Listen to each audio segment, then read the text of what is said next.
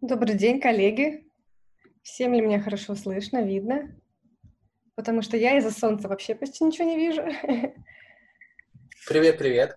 Да, всем привет. Э, у нас сегодня очень необычный такой э, метап, как принято говорить. Мы решили э, сделать да, вот уже у нас появляется первое обсуждение в чате. Действительно, мы сегодня будем обсуждать не только э, теоретические идеи, а действительно какие-то чувства от того, что происходит в игровой индустрии, и в частности после церемонии вручения, да, как все прошло, совпали ли ваши ожидания, что ждать нам, что происходит с игровой индустрией. Вот. Ну, коллеги больше сегодня обозначат то, о чем они хотят и готовы говорить, э, потому что все это э, организовано коллективно и довольно спонтанно, поэтому мы очень будем рады, если вы будете участвовать вместе с нами, делиться своим мнением. А, и, конечно, стоит отметить, что на этом семинаре могут быть... Э, это внешний семинар, здесь есть абсолютно разные люди, и даже, кстати, интересно, кто, потому что звали мы много кого, вот, поэтому если хотите, пишите в чате о ваших ожиданиях, кто вы, что вам интересно, вот, и поэтому, ну, я предупреждаю, что запись записывается, видео наше записывается, и будет выложено уже все равно в нашем канале по итогу, вот, ну и предлагаю потихоньку начать э, с того, чтобы поделиться какими-то общими такими несколько минутными мнениями о том, почему важно об этом говорить, что вообще происходит и что вам кажется важным сегодня прямо обсудить. Вот, пожалуйста, передаю слово. А, подождите, кого передаю? Я же не представила. Значит, у нас сегодня очень э, прекрасная компания собралась мужская, и э, каждый эксперт э, в своей области, в общем-то, а, вы о них могли читать в анонсе. Я представляю вам Александра Витушинского. У нас он уже неоднократно выступал э, в роли эксперта, методолога, геймдизайнера. Он преподаватель, философ, исследователь. И, э, видимо, когда-то он точно был геймером, не знаю, как сейчас. Э, сегодня он как раз расскажет нам об этом. А, Иван Ткачев, прошу любить и жаловать, всем известный. Сегодня он показал видео. Это не просто милая собачка, как видите, он человек. Вот. Э, и, Я существую. Он существует, да. И у него, на самом деле, очень много интересных мнений, потому что он тоже эксперт в своей области. И он сегодня готов поделиться активно своими и профессиональными, и геймерскими какими-то взглядами. А, и Александр Суслов, э, прошу тоже любить и жаловать, он у нас уже делал доклады очень интересные. А, э, Александр, он исследователь, а, и, и в том числе, я так понимаю, он работал и связанный с, с продуктами, и делает очень разные исследования, и очень классно разбирается не только в играх, в индустрии, в медиа вообще в целом. Кто такие инфлюенсеры, как это происходит. Вот, и поэтому мы тоже решили его пригласить. У нас здесь еще разные коллеги, э, которые соавторстве пишут с нами, это коллеги из лаборатории. Я думаю, что все могут подключаться, мы очень будем рады. Я не буду долго разговаривать больше и передам слово вам, ребята, о чем вы сегодня хотите э, нам сказать. Пожалуйста.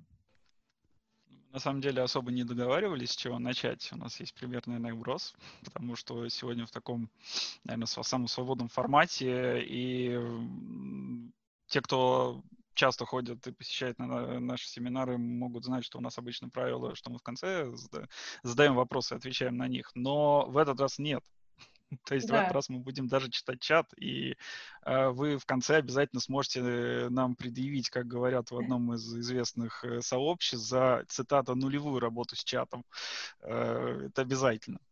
Вот. Э, давайте я, наверное, так немножко начну, коль заговорил. Э, дальше ребята, как и Лера сказала, скажут какое-то свое мнение. Во-первых, да, тоже обязательно напомню, что свободный формат, в принципе, наверное, ну, поднимайте руку, будем вас тоже включать. Это круглый стол больше интересных мнений услышим, это будет очень хорошо.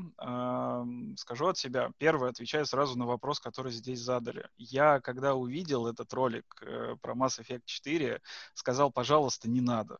Я очень не хочу, чтобы вы, не дай бог, э, сейчас будет очень узкоспециализированно, пробудили Шепарда и вернулись к его теме. Я не хочу. Я считаю эту историю закрытой, но лучше не знаю, что они могут сделать с другой стороны. Вот, поэтому скажу так, что мне этот год, наверное, очень сильно понравился. Понравился по двум причинам, и одна из них, к сожалению, причина вынужденная.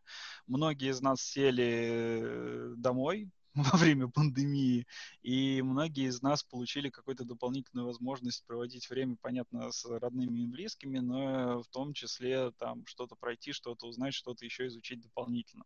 И надо на самом деле, наверное, здесь сделать такую, такой первый, наверное, заход, что, в принципе, если посмотреть, наверное, сейчас на статистику, ее будут подводить и по сервисам, и по самим играм, мы увидим очень достаточно большой объем прироста который пришел в индустрию. Потому что просто смотреть, наблюдать это одно, играть, э, получать фидбэк обратный это совершенно другое. Ну и там для меня этот год очень хороший с точки зрения, собственно, контентных игр. Э, как-то закрыли одну тему, закрыли одну веху, закрыли одно поколение, пришло другое поколение. Под закат четверт, э, четвертый PlayStation и Xbox One вышли очень хорошие игры, и этот год на самом деле очень мощный, и в этом плане, наверное, один из, наверное, лучших за последние годы. То есть явно перебивает те промежуточные. Ну вот там мое мнение на старте, ребята, подхватывайте. Ну, ну да, да, да, нас тут два Александра осталось. Давайте я, я первым тогда тоже подхвачу. А, я согласен, что год очень интересный э, и, наверное, гораздо интереснее 19-го. А, очень много всего смешалось. Во-первых, пандемия. И для игровой разработки это было такое испытание – ну, сможет ли э, маленький продакшн перейти в удаленку, никаких вопросов не было, потому что маленькие и средние команды, они так практически все удаленно работают, ну или как минимум распределенно. А, были вопросы к крупным компаниям, такие как CD Projekt и Ubisoft. Э, кажется, они справились. Несмотря на вот эти гифки с смешными штуками в Киберпанке и Вальгале, а, кажется, ну, э, Ubisoft и CD Projekt выступили на своем уровне, который у них был и без всякой пандемии.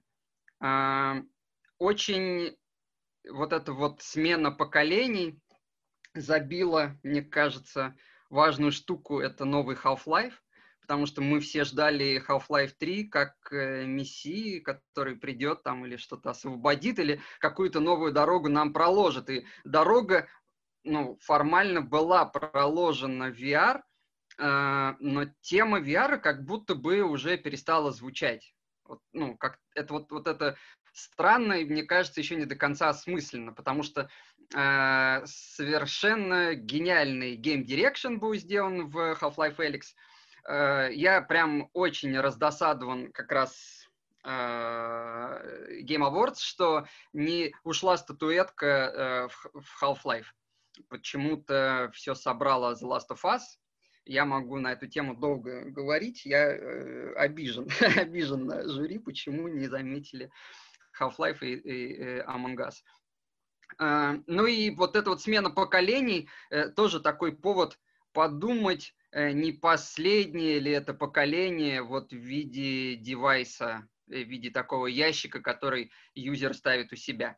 Потому что если кто-то успел приобрести приставки, а, а, а это не так сейчас просто, а дефицит вообще, как в Советском Союзе, тот заметил совершенно какие-то циклопические размеры этих устройств. То есть следующее поколение уже натурально будет с холодильник, наверное, размером, если выйдет.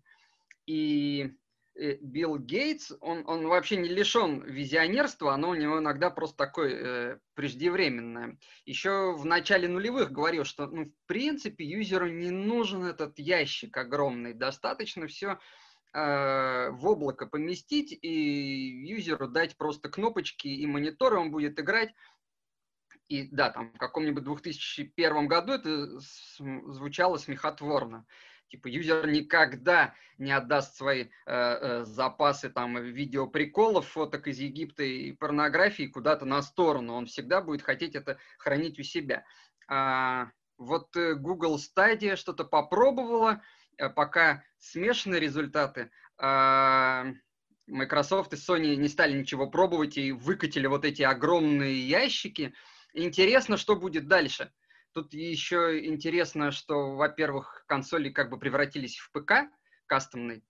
А, еще там в эпоху PlayStation 3 как-то была такая тема, не очень э, явная, но была, что в консоли какое-то особое железо, там какие-то японские космические технологии.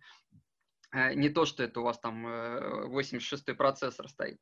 А теперь у всех одинаковый ящик, просто у пикарей он там стоит очень много, и в него можно впихнуть всего много, а на консолях как бы такая стандартизированная сборка за деньги поменьше. Но при этом консоли унаследовали полный набор э, ПК штуковин. Баги, патчи, апгрейды, то есть вот сейчас вышла PlayStation 5, и тут э, любопытно, когда мы увидим PlayStation 5 Pro, а там PlayStation 5 Ultra и, и вот все вот это. Поэтому, мне кажется, 2020 год, он пограничный и такой э, межвременной. Э, это звучит немного э, патетически как-то, но мне кажется, это действительно начало какого-то очень большого важного этапа передаю слово другому Александру. Да, спасибо. Всем привет. Э, очень классно, да, э, сразу после Александра начать говорить. Э, в некоторых вещах я хотел примерно о том же сказать, поэтому я смогу как раз немножко двинуть дальше, но я действительно эм, Просто мое положение вообще здесь, оно такое довольно своеобразное, потому что я, честно говоря, ну я как бы представляю скорее эм, действительно сторону исследователей видеоигр, а вот парадокс исследователя, да, он, собственно, в том, что ну, исследование, оно всегда запаздывает, да, оно всегда идет чуточку позже, оно всегда идет по пятам, потому что как бы всегда остается что-то, что еще не досмотрено, не доделано, да, особенно учитывая, что я очень много копаюсь в истории и в целом занимаюсь историей видеоигр, э, то понятно, что я во многом скорее нахожусь еще где-то в прошлом, то есть я где-то еще нахожусь в 80-х, 90-х, да, и пытаюсь как-то расшифровать, грубо говоря, что же вот тогда произошло великого. Вот. Но мне очень э, близок э, вот этот патетизм Александра о том, что мы сейчас находимся действительно в каком-то ну, таком, собственно, э, рубежном периоде, да, потому что, с одной стороны, вот э, последний Game Awards, он не то чтобы прям как-то радикально отличался от предыдущих, да, то есть мы видим, что тенденции вроде бы сохраняются э, те же самые, да, есть крупные тайтлы, есть блокбастеры, ну, может быть, кстати, хотя, может, может, мне здесь память немножко подводит, я как-то увидел Э, много киношников, э, собственно, в этом Game Awards. Я, честно говоря, не помню, насколько в Награждали прошлом... очень много человек. Нолан был, Галь Гадот а, да. была... Не помню, чтобы в прошлом году что-то такое было. Может, были, были, были, но очень мало. Не так много, да.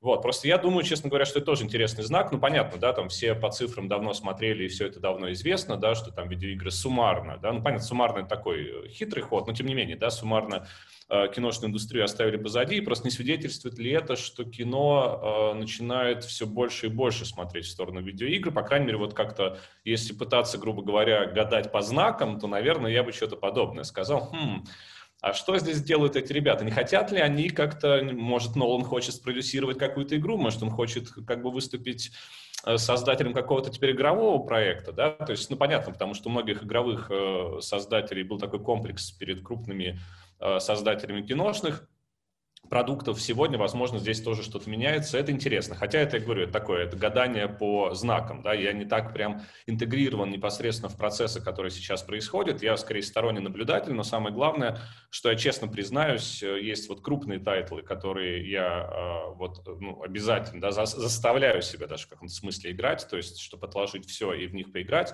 Их не так много, но я честно признаюсь, что я до сих пор, собственно, при всей моей любви, собственно, к первой части The Last of Us, во вторую еще не играл играл. Вот, и я как бы жду, вот она у меня должна начаться буквально, собственно, вот конец следующей недели, я закрою зачеты, и я как раз уйду, собственно, в себя и позволю себе нормально насладиться игрой, потому что то, что я себе позволял сейчас, это то, что можно там, типа, начать, потом, не знаю, там, неделю выпасть, потом продолжить, ну, какой-то такой, собственно, не э, интенсивный, да, игровой опыт, поэтому тоже приходится здесь по-интересному как-то смотреть. Ну, окей, окей, хотя, честно говоря, я болел все равно за нее, потому что у меня как-то очень в этом смысле есть кредит доверия, хотя тоже будет интересно услышать услышать э, вот, в общем-то, мнение остальных. Ну, окей, э, прошу прощения за такую преамбулу, потому что я хочу все-таки какой-то тоже такой, э, с одной стороны, наверное, ну, концептуальный жест, да, тоже здесь подкинуть, потому что, да, мне кажется, что очень важно в 2020 году, это действительно анонс новых консолей, выход новых консолей, Э, мой предзаказ ко мне еще не пришел, вот, если что.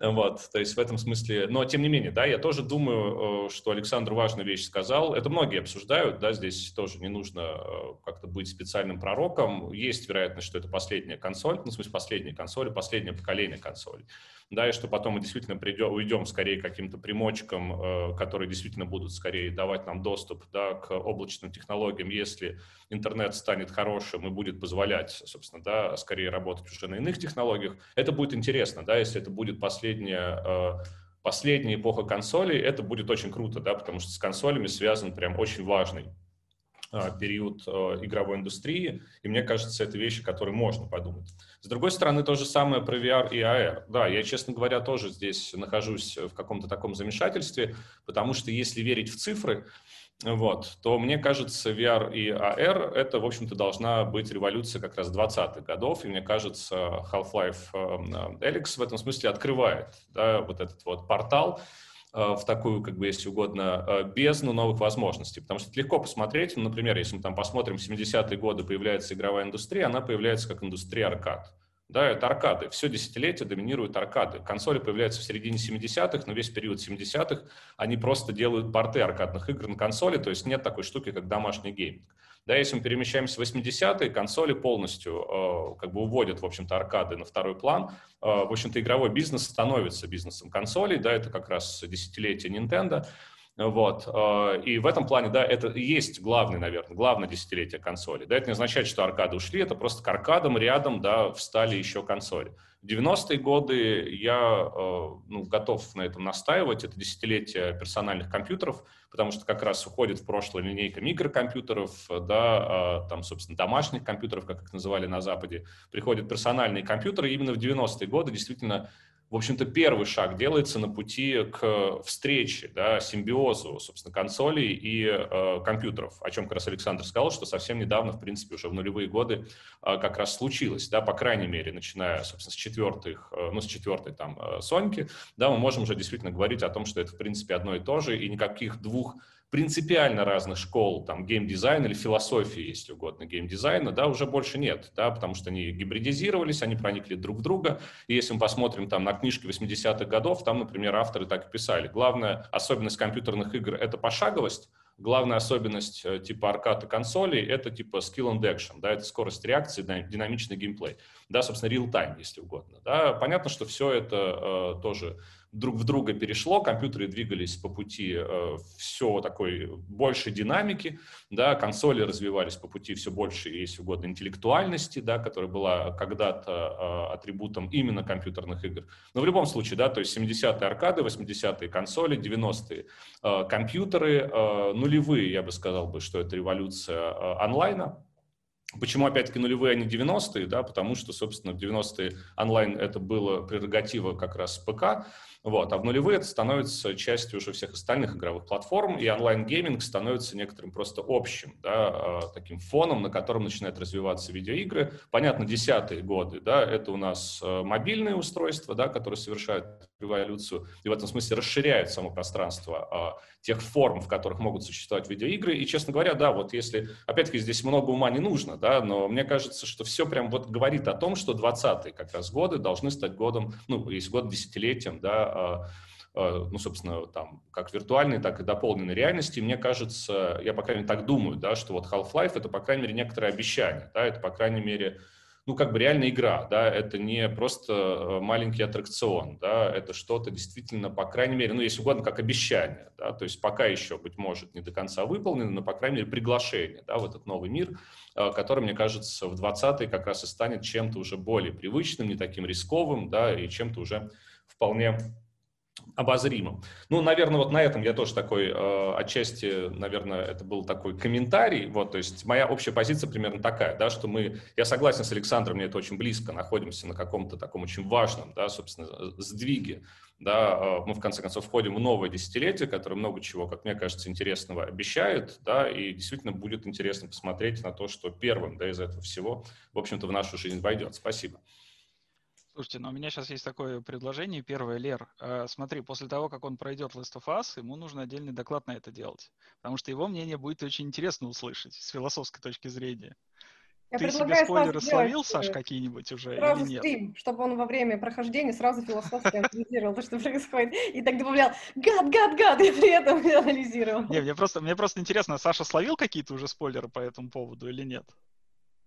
Э, По поводу, в смысле, Last второй of части Us. Last of Us, Да. э, я честно скажу, я Ты просто скажи, вообще... да или нет. Э, Нет, нет, я ничего, я все, я Удачи закрываю тебе, всего, все будет хорошо, да. прекрасно, чудесно и так далее.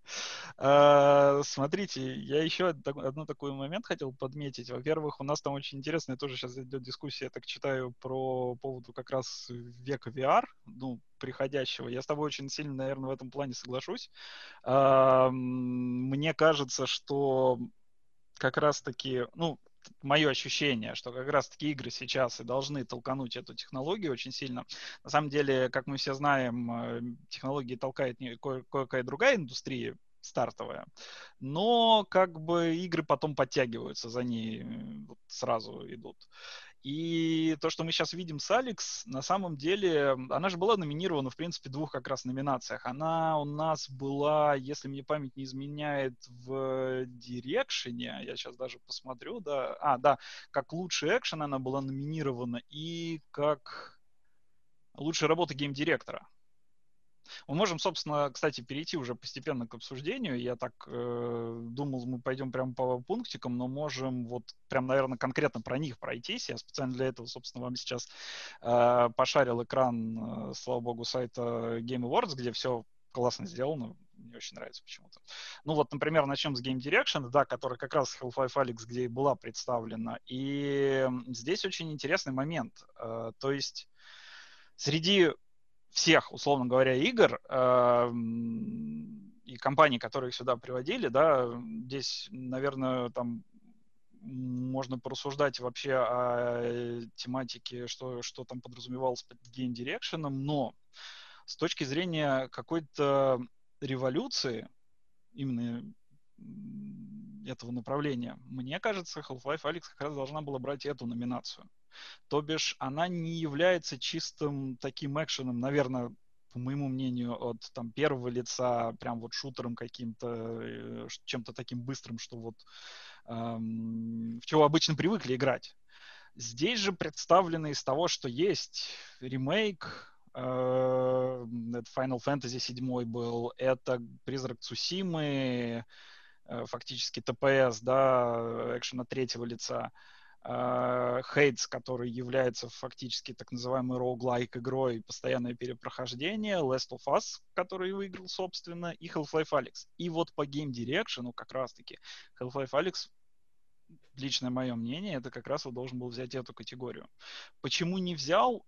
Потому что мне кажется, что называется Last of Us здесь просто-напросто выстрелил самим Game Direction привычных уже механик привычного вида, привычных э, инструментариев. А вот новый инструмент не разглядели. Учитывая, что это было голосование пользователей, значит, пользователи этого не разглядели, в принципе. А, ну, я согласен целиком с Иваном, что Алекс, ну, мой внутренний критик, конечно, отдал бы Game Direction Алекс, потому что что мы понимаем под гейм-дирекшеном? Ну, это то же самое, что и в кинопроизводстве. Это режиссура, это э, сочетание э, производственных талантов с творческими. Как э, в рамках наших лимитов сделать э, максимально офигенный продукт. И вот в плане челленджей, тех э, сложностей, которых пришлось э, преодолеть, собственно, новый язык игровой, который надо было сочинить, Эликс, она там без конкурентов, потому что мы какие другие, каких номинантов мы видим? Ремейк, Цусима, ну, это все вот этот вот тренд. Цусима на Assassin's Creed похож, откровенно говоря, геймплейно где-то вот он близко. Это ну, исследование, или... открытие да. мира. Да, да, вот вот это какая-то юбисофтовская тема, немного с таким э, э, перцем в виде как будто бы соус-лайк, но очень там, ну, буквально как специя. Э, Аид от Supergiant, ничего плохого про него не могу сказать, но Supergiant, как вот придумали одну схему, и методично ее долбят э, с каждой игрой. Всегда получается очень красиво, э, очень нежно, очень классно подобрана музыка, и смотреть на вот эти картинки у них движущиеся очень приятно.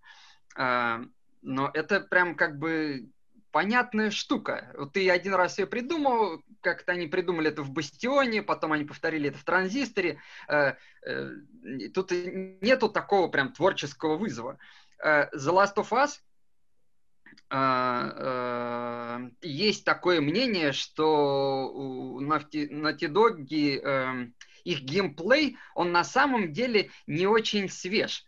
То есть, если мы вот возьмем всю эту визуальную превосходность, сдерем ее, оставим скелет, э, то будет сочетание э, заскриптованных сценок и таких же с очень хорошо срежиссированных, но все-таки э, скриптовых экшен-моментов.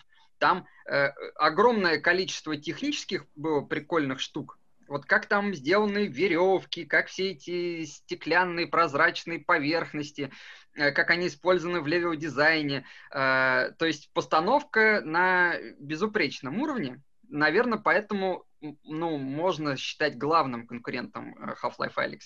Но при этом VR-игра, она требует вообще переизобретения геймплея. Мы перестаем ходить с помощью вот кнопки, мы перестаем падать на землю, когда в нас попадает какой-нибудь снаряд из пушки, потому что играть в это будет невозможно мы как вот изобрели движение персонажа, там даже не в Марио, я не знаю, как в Понге, наверное, так вот э, это и используем. Человек стоит, нажимает кнопку, э, его аватар на экране двигается. В VR это работает иначе. Там вот вот эта проблема тошноты, когда человек ловит совершенно не те сигналы, которые он ловит в обычной игре, в плоской игре, если назвать, Э, заставляет вот все вот это переизобрести. И понятно, что Half-Life Alyx это вообще не стандартный шутер, вообще никак не запихнуть его в рамки обычных экшен-игр. Э, это просто, ну, прям новый еще жанр, который мы к нему пока название э, не изобрели. Это вот как э, Саша сказал, что там все исследователи, они немножечко смотрят в прошлое. Вот э, тут это настолько уж современное современность, что мы просто пока не можем ее описать. У нас нету пока э, терминов, которые должны описывать э, VR игры.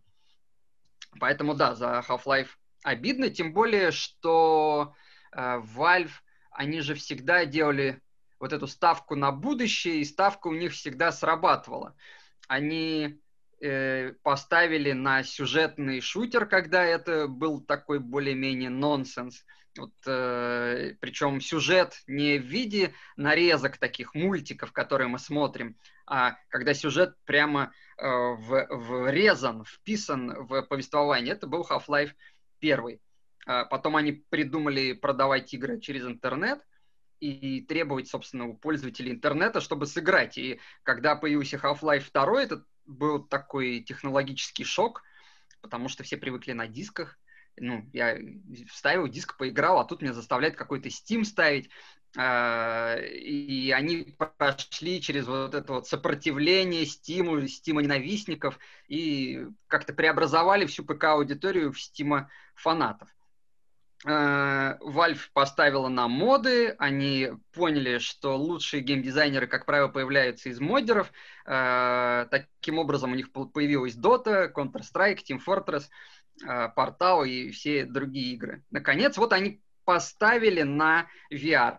Э, и Майк Абраш, который э, возглавлял вот это инженерный департамент Valve, ну, все как вроде по его выступлениям очень четко все рассчитал, абсолютно трезво оценивал, когда это станет возможно для юзеров, какие там нужно преодолеть вот эти все технические вызовы. И я немного был э, озадачен, не озадачен, ну, вот разочарован, что не случилось вот этого чуда при Стиме, когда выходит новая Half-Life, и все волей-неволей ставят себе Steam. И тут как бы ожидалось, что все волей-неволей будут ставить себе Oculus, все будут переходить в VR, но, но нет. Все просто посмотрели это на Ютубе. А на Ютубе VR-игру смотреть, ну, мега тупо, она, ну, вообще про другое. Это тоже вот как раз прикольный момент, который, наверное, надо было в итогах года подвести, что э, это вот потребление игрового контента, которое как-то не обсуждается, но оно есть. Есть даже в русском языке понятие «я пройду это на Ютубе». Вот Александр, э, он как аскет и это, значит, э, э, отшельник держится, а я The Last of Us на Ютубе уже прошел. Поэтому мне вообще нет смысла нажимать кнопки, ну, мне будет просто скучно.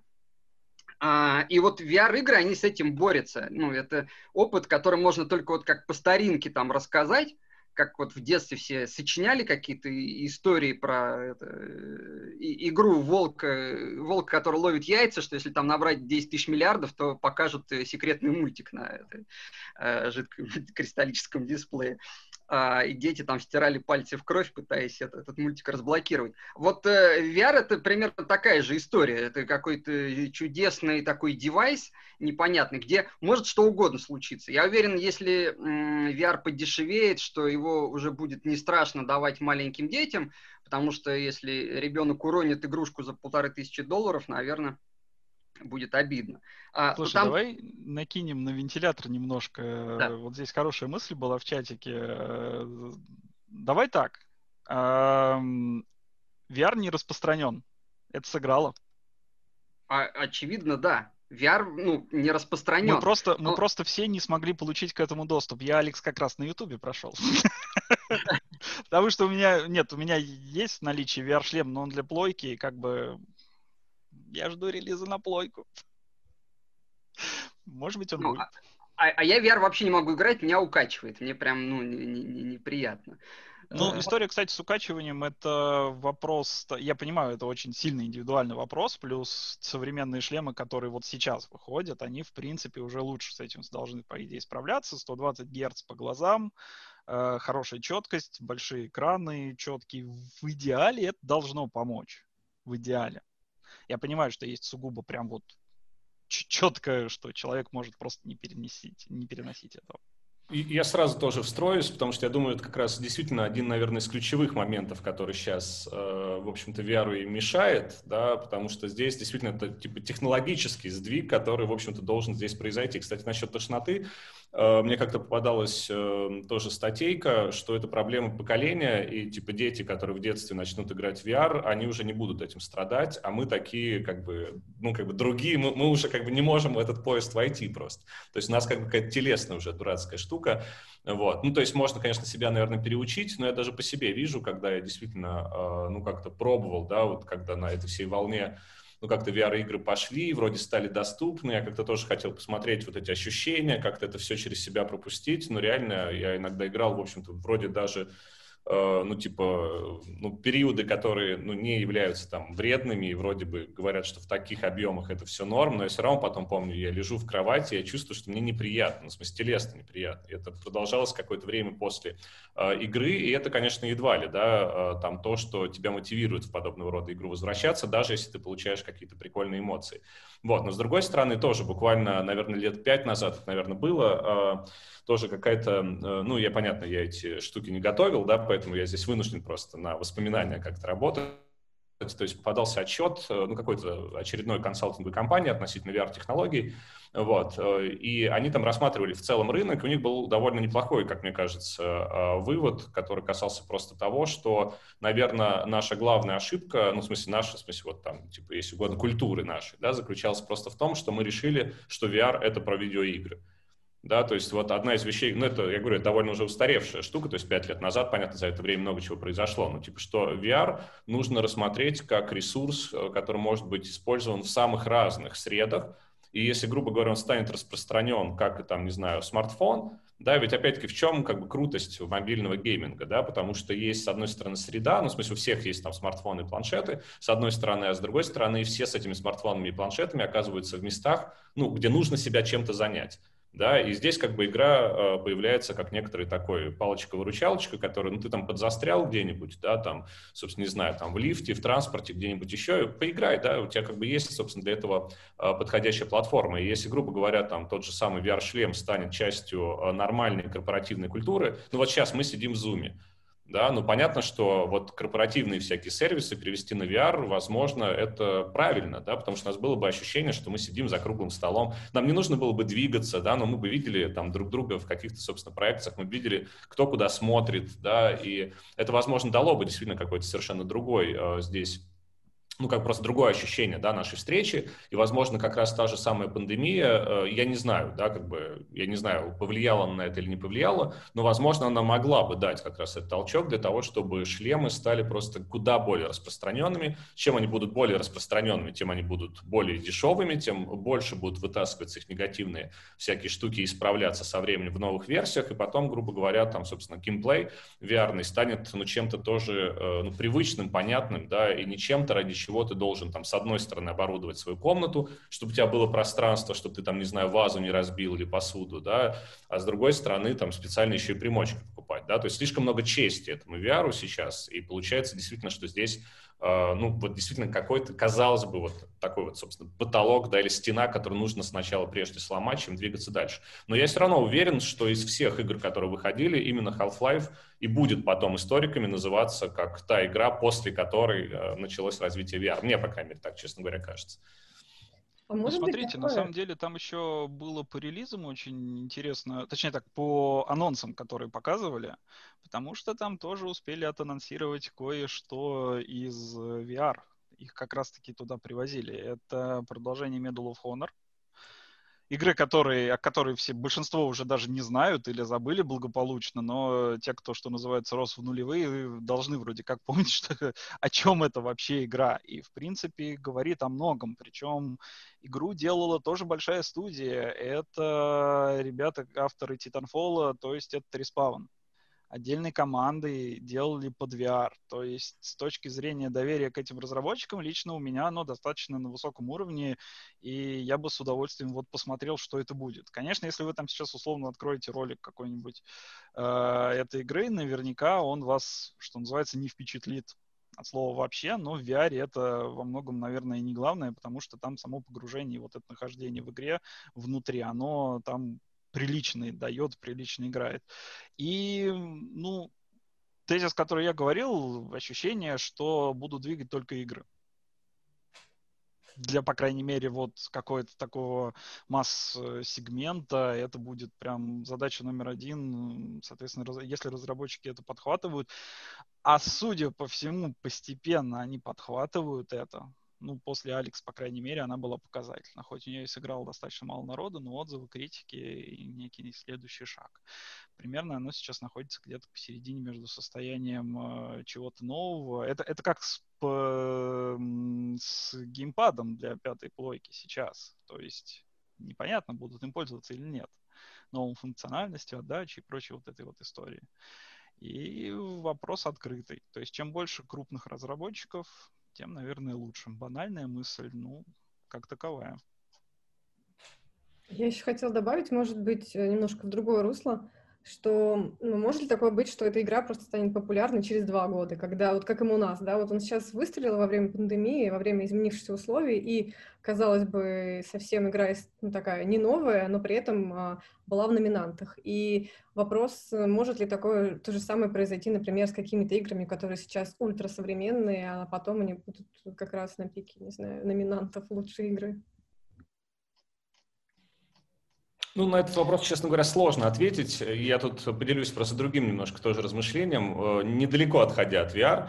Э, то есть то, что некоторые игры могут обрести культовый статус, не будучи э, финансово, да, э, прям супер успешными, это точно факт, да, это, ну, как бы часто случается, и, возможно, одна из вещей, ну, понятно, все вот эти штуки типа Game Awards, это все-таки э, тоже штука коммерческая, да, и понятно, что, э, ну, как бы у нас нет такой штуки, где там, не знаю, реально оценивается вклад, да, там, геймдизайнеров, вклад в пушинг технологий, то есть, понятно, вроде об этом проговаривается, вроде об этом идет речь, но при этом мы, ну, как бы, ну, не знаю, вот такой там золотого фонда видеоигр, да, до сих пор, когда ты, собственно, смотришь или ищешь э, там подборки или там даже книжные какие-то версии, собственно, главных игр, там, не знаю, э, за всю историю игровой индустрии, да, как правило, Наш главными... Метакритик топ э, от 90 до 100 баллов. Ну, вот, короче, да, а, а, обычная, собственно, штука — это либо коммерческий показатель, да, либо, собственно, там э, баллы, которые выставляют, ну, просто аудитория, да, берет своей массовостью. Это понятно, это еще не то, да, это говорит, что вот несмотря на то, что индустрия, ну, явно ее уже нельзя назвать, да, там, молодой, ну, как бы нет, она уже, уже очень сильно распространилась. Даже вот у нас там сейчас Best Game Direction, да, мы все равно видим, что по большому счету э, игры сравниваются очень разные, да, как бы, ну, очень разные, ну, как бы это разные весовые категории, но это уже хорошо, да, потому что мы понимаем, что игры настолько различны в себе, да, и рынки настолько различные, аудитории, на которые эти игры бьют, настолько различные. Это очень радует, да, и то, что здесь там в том числе мы видим и блогеров, э, собственно, всяких стримеров, да, и спортсменов, и события, это все тоже как бы очень круто. Вот, а куда это все двинется? Вот я, например, несколько лет назад, ну как раз, видимо, где-то лет э, пять назад, да, когда VR еще вот только-только как-то входил в нашу жизнь, у меня, честно говоря, была такая идея, ну, в смысле, я просто думал, что это так случится. Он так не случилось, поэтому я могу об этом говорить как о несостоявшемся э, прогнозе. Я, честно говоря, думал, что VR приведет к ну, типа возрождению или такому ренессансу культуры аркад, да, что снова появятся специальные места, куда начнут ходить люди, проводить там классное время, брать там кофе, пиццу, играть в игры VR совершенно нового опыта, потому что это типа не домашний гейминг какой-то, да, а что нас снова выведут, ну, как бы, если угодно, в какие-то, какое-то новое пространство, где мы будем платить, ну, собственно, деньги, да, там, за время пребывания, вот, и это игры будут емкие снова, как раньше аркады, да, потому что VR долго играть нельзя, то есть это как раз опыт такой спрессованный, где ты там погружаешься в ситуацию, и тебе круто, ну, в смысле, это прям выходишь с таким мощным багажом эмоций, но этого не случилось, хотя мне сложно там сказать, как происходит в целом в мире, но, как я понимаю, у нас же тоже были попытки создавать эти VR-комнаты, там что-то типа делать, но, я так понимаю, не пошло, да, хотя, возможно, это была бы хорошая ниша для э, VR-игр, но вот тут какие-то тоже свои факторы, видимо, э, вмешались. Ну, тут у нас э, в чате, он, я так понимаю, много сидит исследователей микросоциологии, они могли бы, наверное, Э, более экспертно рассказать, что там, допустим, когда есть вот такое сборище в аркаде, то там важен вот этот телесный контакт, там э, важно, что один играет, другие орут ему «давай, давай, давай, давай», а, ну, что у, у нас вот это аффектированное сообщество такое получается, микросообщество, микрогруппка. А человек в VR, он по умолчанию одинок. Я надеваю на себя такое ведро, Э, как на персонажа в Скайриме, и там, ну, и я за таким дисплеем, я никого не вижу своих друзей. То есть э, тут не возникает вот этого естественного мультиплеера, как в аркадах, когда там двое танцуют на танцевальном э, этом а, агрегате, а остальные смотрят и подбадривают, ну или просто зырят. Здесь вот получается, что ну, я, я не могу прийти с кем-то, а мы давно уже в кино ходим ну, с кем-то. Это как бы такая э, активность, которую мы, мы не можем найти повода, чтобы встретиться, поэтому, ну, пойдем в кино. Или пойдем там в Street Fighter поиграем на автоматах. А тут получается, ну, мы пошли, каждый надел на себя это ведро кибернетическое, и э, что? Я, я как раз думаю в другую сторону, что э, Э, VR, он пойдет э, в эту Филик, э, Филиппу Диковщину, Убик и прочее. Вот Among Us, она на самом деле идеально под VR подошла бы, потому что если читать книжки Филиппа Дика, там один и тот же сюжет, какая-то группа более или менее психов выясняет, кто из них негодяй там, кто кого убивает. И, и они это делают, потому что им просто скучно. И у, у, у Дика все время вот эта идея, что невозможно понять, это игра сейчас или это на самом деле. Э, я в игре, где я играю в игру или что. И э, это вот эта вот э, тема с «Вспомнить все», э, с, тема там с э, «Человек в высоком замке» постоянно. То есть, по идее, как раз вот эти социальные игры, типа, ну, старинные игры, типа «Бесславных ублюдков» или «Мафии», они под VR как раз наверное, ложатся лучше всего, потому что мы уходим вот от этой проблемы, что ну, в игре я должен бегать и стрелять, но я при этом, будучи вот э, этим человечком, я стою на месте, а персонаж у меня бежит, и все. Этот э, конфликт никак не решить игровыми средствами. А когда мы просто решаем, э, там, Вася, это негодяй, его надо скинуть за борт или нет, то, ну, мы можем там клевых персонажей себе насоздавать, там, с какими-то странными рогами э, и все вот это. И как бы получается уже, ну, игры типа дипломатии, тоже очень старинная настольная игра, которая основана чисто на социальном взаимодействии. Э, вот э, как в свое время ролевые игры на ПК, они избавились вот от этой возни с дайсами, с бумажками, там, с э, расчетом, спас бросков, и все это машина делала, э, ну, и сейчас делает а, то, может быть, VR как раз позволит вот, э, ну, нам как-то не сидеть всем вместе в, в одной маленькой комнате, и мы там запалим, что это Василий, мафия, потому что Василий как-то начал ерзать на кресле э, опасно. А когда мы находимся в VR, там вот как раз именно, э, ну, Василий реально будет прятаться за кустом, там выпрыгивать с ножом, кого-то убивать, э, будет, э, ну, это, это точно будет интересно, мы точно будем знать, что это игра, и нам, наверное, вот как раз будет в это играть весело. А вот убивать фашистов, в Medal of Honor. Вот это непонятно, потому что Medal of Honor всегда э, очень так мощно брало из кино. Там вот это же всегда был такой cinematic experience. Вот, типа... Слушай, ну это вопрос постановки. Вот посмотри, я, кстати говоря, вспомнил, единственная номинация, где Алекс взяла номинацию. Я ее сейчас как раз специально и подсветил. Ну, это э, come on, ну, come on, это ну, просто... логично. Но, ну, с другой стороны, посмотри на тот опыт, который здесь показан рядом. Здесь э, Iron Man, который построен на вау-эффекте. Здесь Squadrons, который тоже на этом же вау-эффекте, потому что игру брали только за то ощущение, чтобы оказаться вот в этом э, кокпите э, истребителя в Звездных войнах. Это классно. Что здесь делает, честно говоря, Dreams, я не очень знаю. И я про Walking Dead, я знаю, что это за игра в принципе, но я не видел ее уже год где-то, и даже роликов, и я не знал, что она даже вышла. Положа руку на сердце. Но я на самом деле хочу предложить нам двигаться дальше, потому что мы сейчас прям вот про тренд VR и про будущее прям хорошо заложили и хорошо прошлись, но мы задели очень интересную тему. Это тема из прошлого. И я, к моему стыду, сейчас пытался найти эту номинацию, но благополучно не нашел, но сейчас я ее вижу. Это Best Mobile, это Among Us, и то, о чем Лера говорила, игра 2018 года которая выстрелила только вот в конкретно в период пандемии. Это прям ну, все мы четко видели это на графиках, потому что э, ребята, нам нужно каким-то образом было играть в мафию, всем хотелось, поэтому Among Us вдруг прилетела и сказала, что все круто, есть в интернете замечательный просто суперский график, который показывает количество вовлечения в ней игроков новых, которые просто там где-то внизу с момента релиза и конкретно в момент пандемии там просто какой-то феноменальный рост. Я не помню, там просто десятки миллионов, по-моему, приростом пользователя. А, да, да, Лер, хороший, хороший комментарий. Прямо вот именно с ростом силы коронавируса популярность фактически игры росла. Для меня на самом деле это было не немножко странным, потому что, с одной стороны, есть такой э, тезис. Ты не запустишь игру два раза. Ты ее запускаешь только один раз, и как бы все. Но этот тезис опровергли два раза. Первое, это был No Man's Sky. Я, кстати, не знаю, он в этом году, надо сейчас посмотреть, получил что-то или нет. И второе, это Among Us.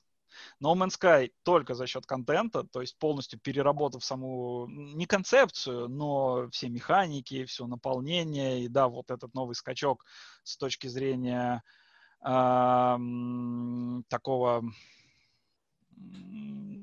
как это сказать, контентного наполнения, именно вот механики, они привели игру в порядок, они ее доточили.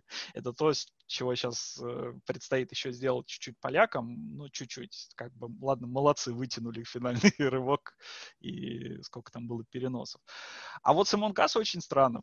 При этом очень странно и поддерживается она в том числе. Э, вот Борис там правильный комментарий дал, да, как поддерживается проект. Э, у меня одна фраза. А Us не поддерживается. Ну, то есть она маленькая, всего несколько уровней, и только на этом Game Awards они объявили о новой карте. Плюс одной карте. И это за полгода. Я понимаю, что это маленькая команда. Понимаю, что они правили баги. Понимаю, что закрывали дырки, чтобы читеров не было и так далее. Но у меня был небольшой вот в этот момент диссонанс, потому что мне кажется, что осенью нужно было давать контент. И тут с одной стороны, феномен.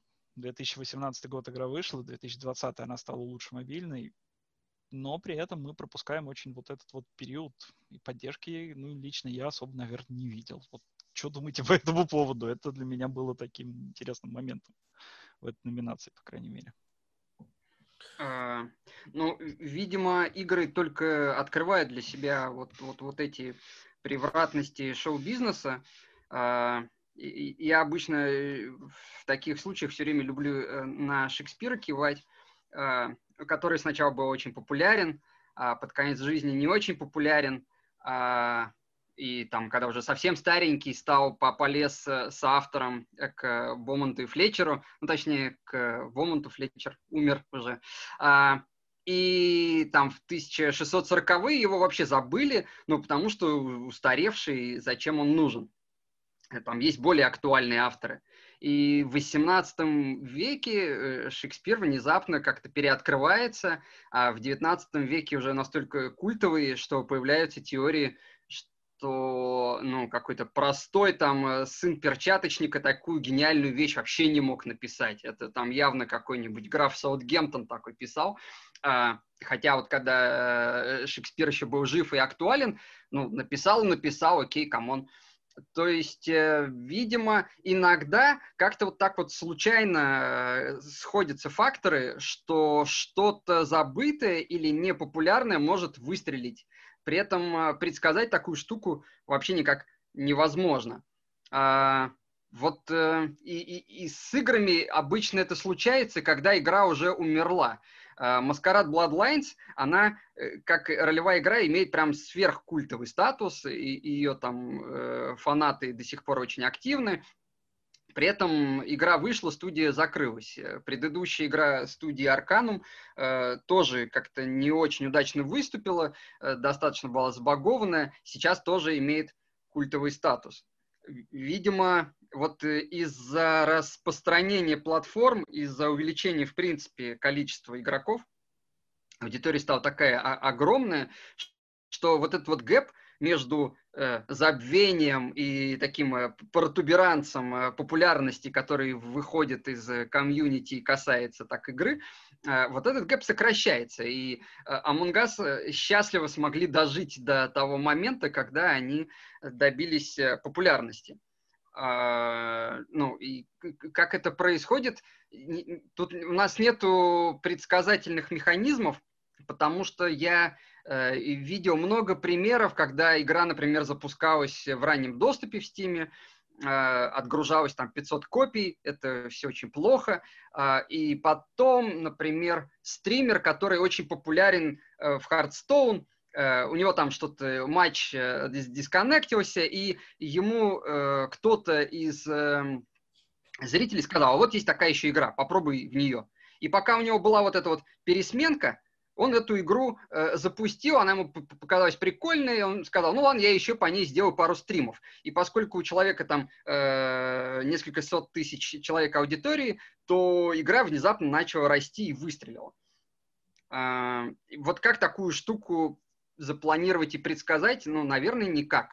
Получается, что э, ну, мы должны допустить такую мысль, что игра может быть очень классная, прям крутая, но если она не выглядит как The Last of Us 2, э, то мы можем про нее ничего и не знать.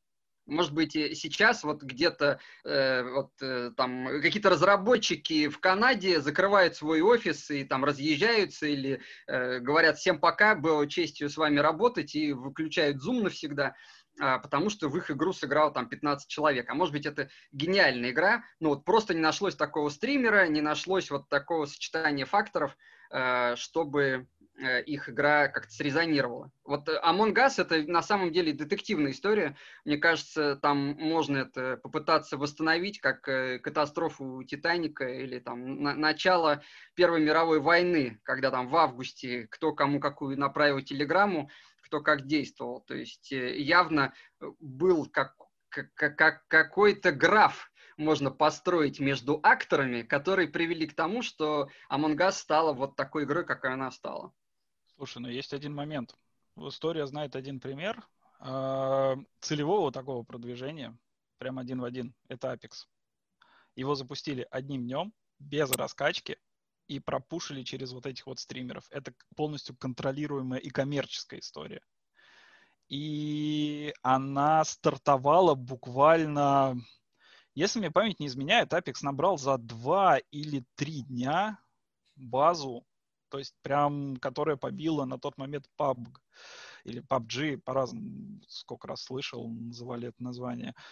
И мы приходим к точке зрения, что, в принципе, эта история достаточно контролируемая. Главное в нее влить, потому что скор-механика королевской битвы, кое был Apex, она уже была в тот момент достаточно приевшейся из того же PUBG, и, насколько мне память не изменяет, уже э, вышедшего Fortnite.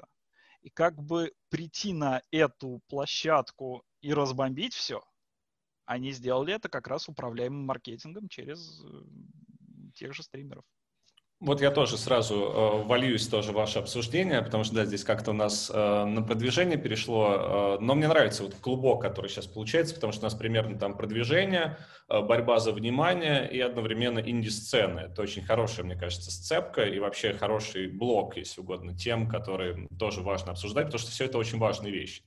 Э, да, действительно, продвижение – это, казалось бы, контролируемый процесс, но, опять-таки, здесь очень много проблем, потому что, с одной стороны, если мы верим только в продвижение, э, но забиваем, собственно, на качество игр, то мы можем э, как бы там вспомнить 83 год и крах игровой индустрии в США, да, который, в общем-то, был связан исключительно с этим, что Warner Communications, да, которому принадлежала Atari, считали, что э, деньги, которые вливаются в рекламу, могут себя оправдать. Они оправдывали себя, да, пока все э, обратно не стали нести вот, купленное, да, и возвращать магазинам. Вот, поэтому здесь есть, конечно, такой как бы момент, но с другой стороны, да, и опять-таки я не э, аналитик, да, там, в игровой индустрии, я поэтому за цифрами не очень слежу, но просто какие-то вещи, понятно, крупные э, и до меня доносятся, да, это пример будет немножко старый, ну, уже, да, достаточно устаревший, это, собственно, GTA 5, потому что ее тогда обсуждали очень много, но напоминаю, да, там, собственно, если мне не изменяет память, где-то порядка 250 миллионов долларов было потрачено типа на, э, вот, собственно, игру, из которых больше половины было потрачено на продвижение.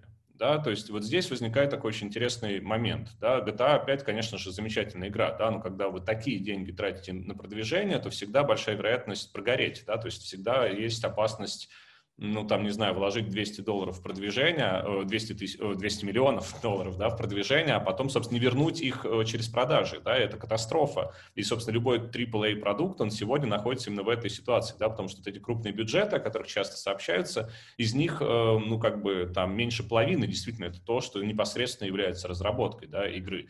И вот это вот такой сложный момент, поэтому все боятся идти, все боятся действительно рисковать, игры, собственно, там, не знаю, после инди-революции всех этих э, бесплатных движков, их слишком много, их, э, ну, в смысле, перенасыщенность этими играми. Куда, собственно, деваться, как заметить хороший продукт?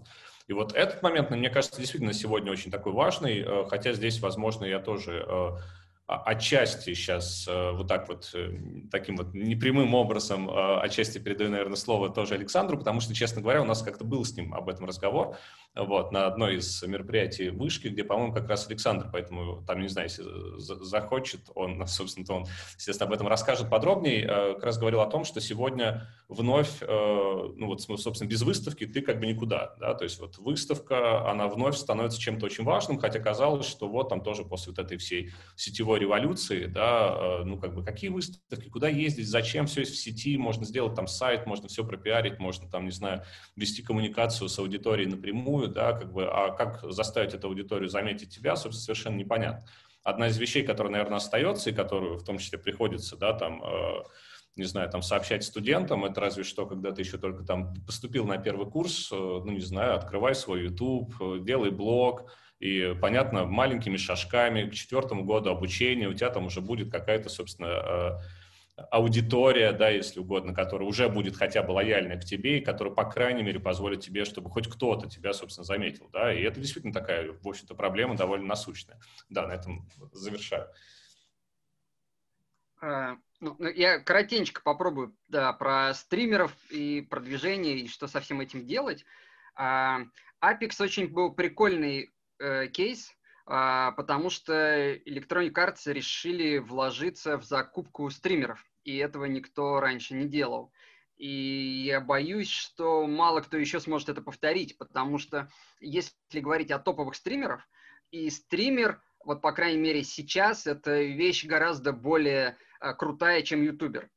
А, стример э, ранга ниндзи, молодой человек с разноцветными волосами, берет где-то 50 тысяч Э, долларов в час.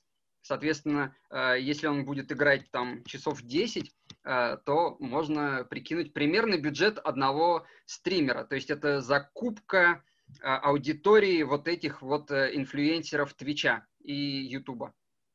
А, тут возникает вопрос такой же, как вот у мобильных паблишеров. Фактически это закупка трафика. Мы трафик гоним, нам надо быть уверенными, что он отобьется. А как мы это узнаем? А никак. Ну, верой там какой-то, там, по, по, по шуму э, червей в почве мы как-то это определяем. А, вот э, контролировать э, продвижение путем бюджета тоже тяжело. Вот э, сейчас э, мы можем наблюдать, как киберпанк запускают в России. Ну, точнее, э, подготовку к запуску Э, начали летом, конечно, э, путем привлечения локальных селебрити э, известных деятелей Ютуба, Инстаграма, тиктокеров почему-то не позвали. Я огорчен, почему Даню Милохина никто не вызвал. А, и как среагировала аудитория? Как-то геймеры в ярости. Есть такой кликбейтный заголовок. Вот геймеры реально в ярости и повторяется та же самая история, какая была на запуске Xbox, Xbox One, когда э, изобрели Kinect, Kinect превосходный, э, приставка превосходная, э, там можно смотреть э, американский футбол прекрасно, Опра Уинфри рекламирует Kinect, Бейонсе показывает Xbox, и э, такие ошеломительные результаты, что подразделение Xbox хотели закрывать ну, потому что убытки, и Sony, там, не стесняясь, э, топчет э, репутацию Microsoft, э, там, пишет «ГЛОЛ», и это нестерпимо. Потому что, ну, денег потрачено много, а аудитории нужно совсем другое. Вот не, не угадали. Э, поэтому я вот с киберпанком сейчас в России это такая локальная уже история. Э, игроки хотят там про квесты и про, про сюжет, а им говорят, вот у нас есть Настя Ивлеева и. Э, ну и там, если кто-то знает, как школьники вообще поляризуются относительно Моргенштерна, относительно LJ, относительно кей-попа, относительно всех остальных вещей, тот, конечно, понимает, что никаких вот этих селебрити нету. То есть мы переходим к вопросу, что да, э, у нас из инструмента остались только стримеры, которые приносят нам аудиторию, и выставки. Э, мы живем в мире, где не иметь сотового телефона и аккаунта в соцсетях – это прерогатива, э, если не дворянства, но каких-то очень успешных людей. Потому что такой человек, у него есть э, свой человечек, человечек там напишет смс э, подскочит там про, прокашить вопросики. И, и, и вот этот вот, значит, э, дворянин, он не будет сам там сидеть в Телеграме или, боже упаси, там ВКонтакте. Он интернет вообще редко касается. Э, то же самое с игровыми разработчиками. На выставку типа E3 до пандемии могли ездить только какие-то элитные разработчики. Э, в силу географии элита у нас в основном в Соединенных Штатах сосредоточилась, потому что одно дело, когда тебе из э, Анахайм, э, Калифорния, надо переехать в Лос-Анджелес, Калифорния, а совсем другое дело, когда ты разработчик из Пензы, и тебе там надо из Пензы до этого Лос-Анджелеса, значит, и ехать и показывать свою игру. Да, получается, что э, вот это вот равенство, горизонтальные связи, блоги на Ютубе, стримеры и, и там Твиттер, и все вот это угодно, оно вообще уже не работает. Если ты маленький, э, это бессмысленно. Ты не построишь э, аудиторию, потому что тут как в космонавтике. Тебе надо разогнаться там до э, первой космической скорости, иначе гравитация тебя обратно уронит.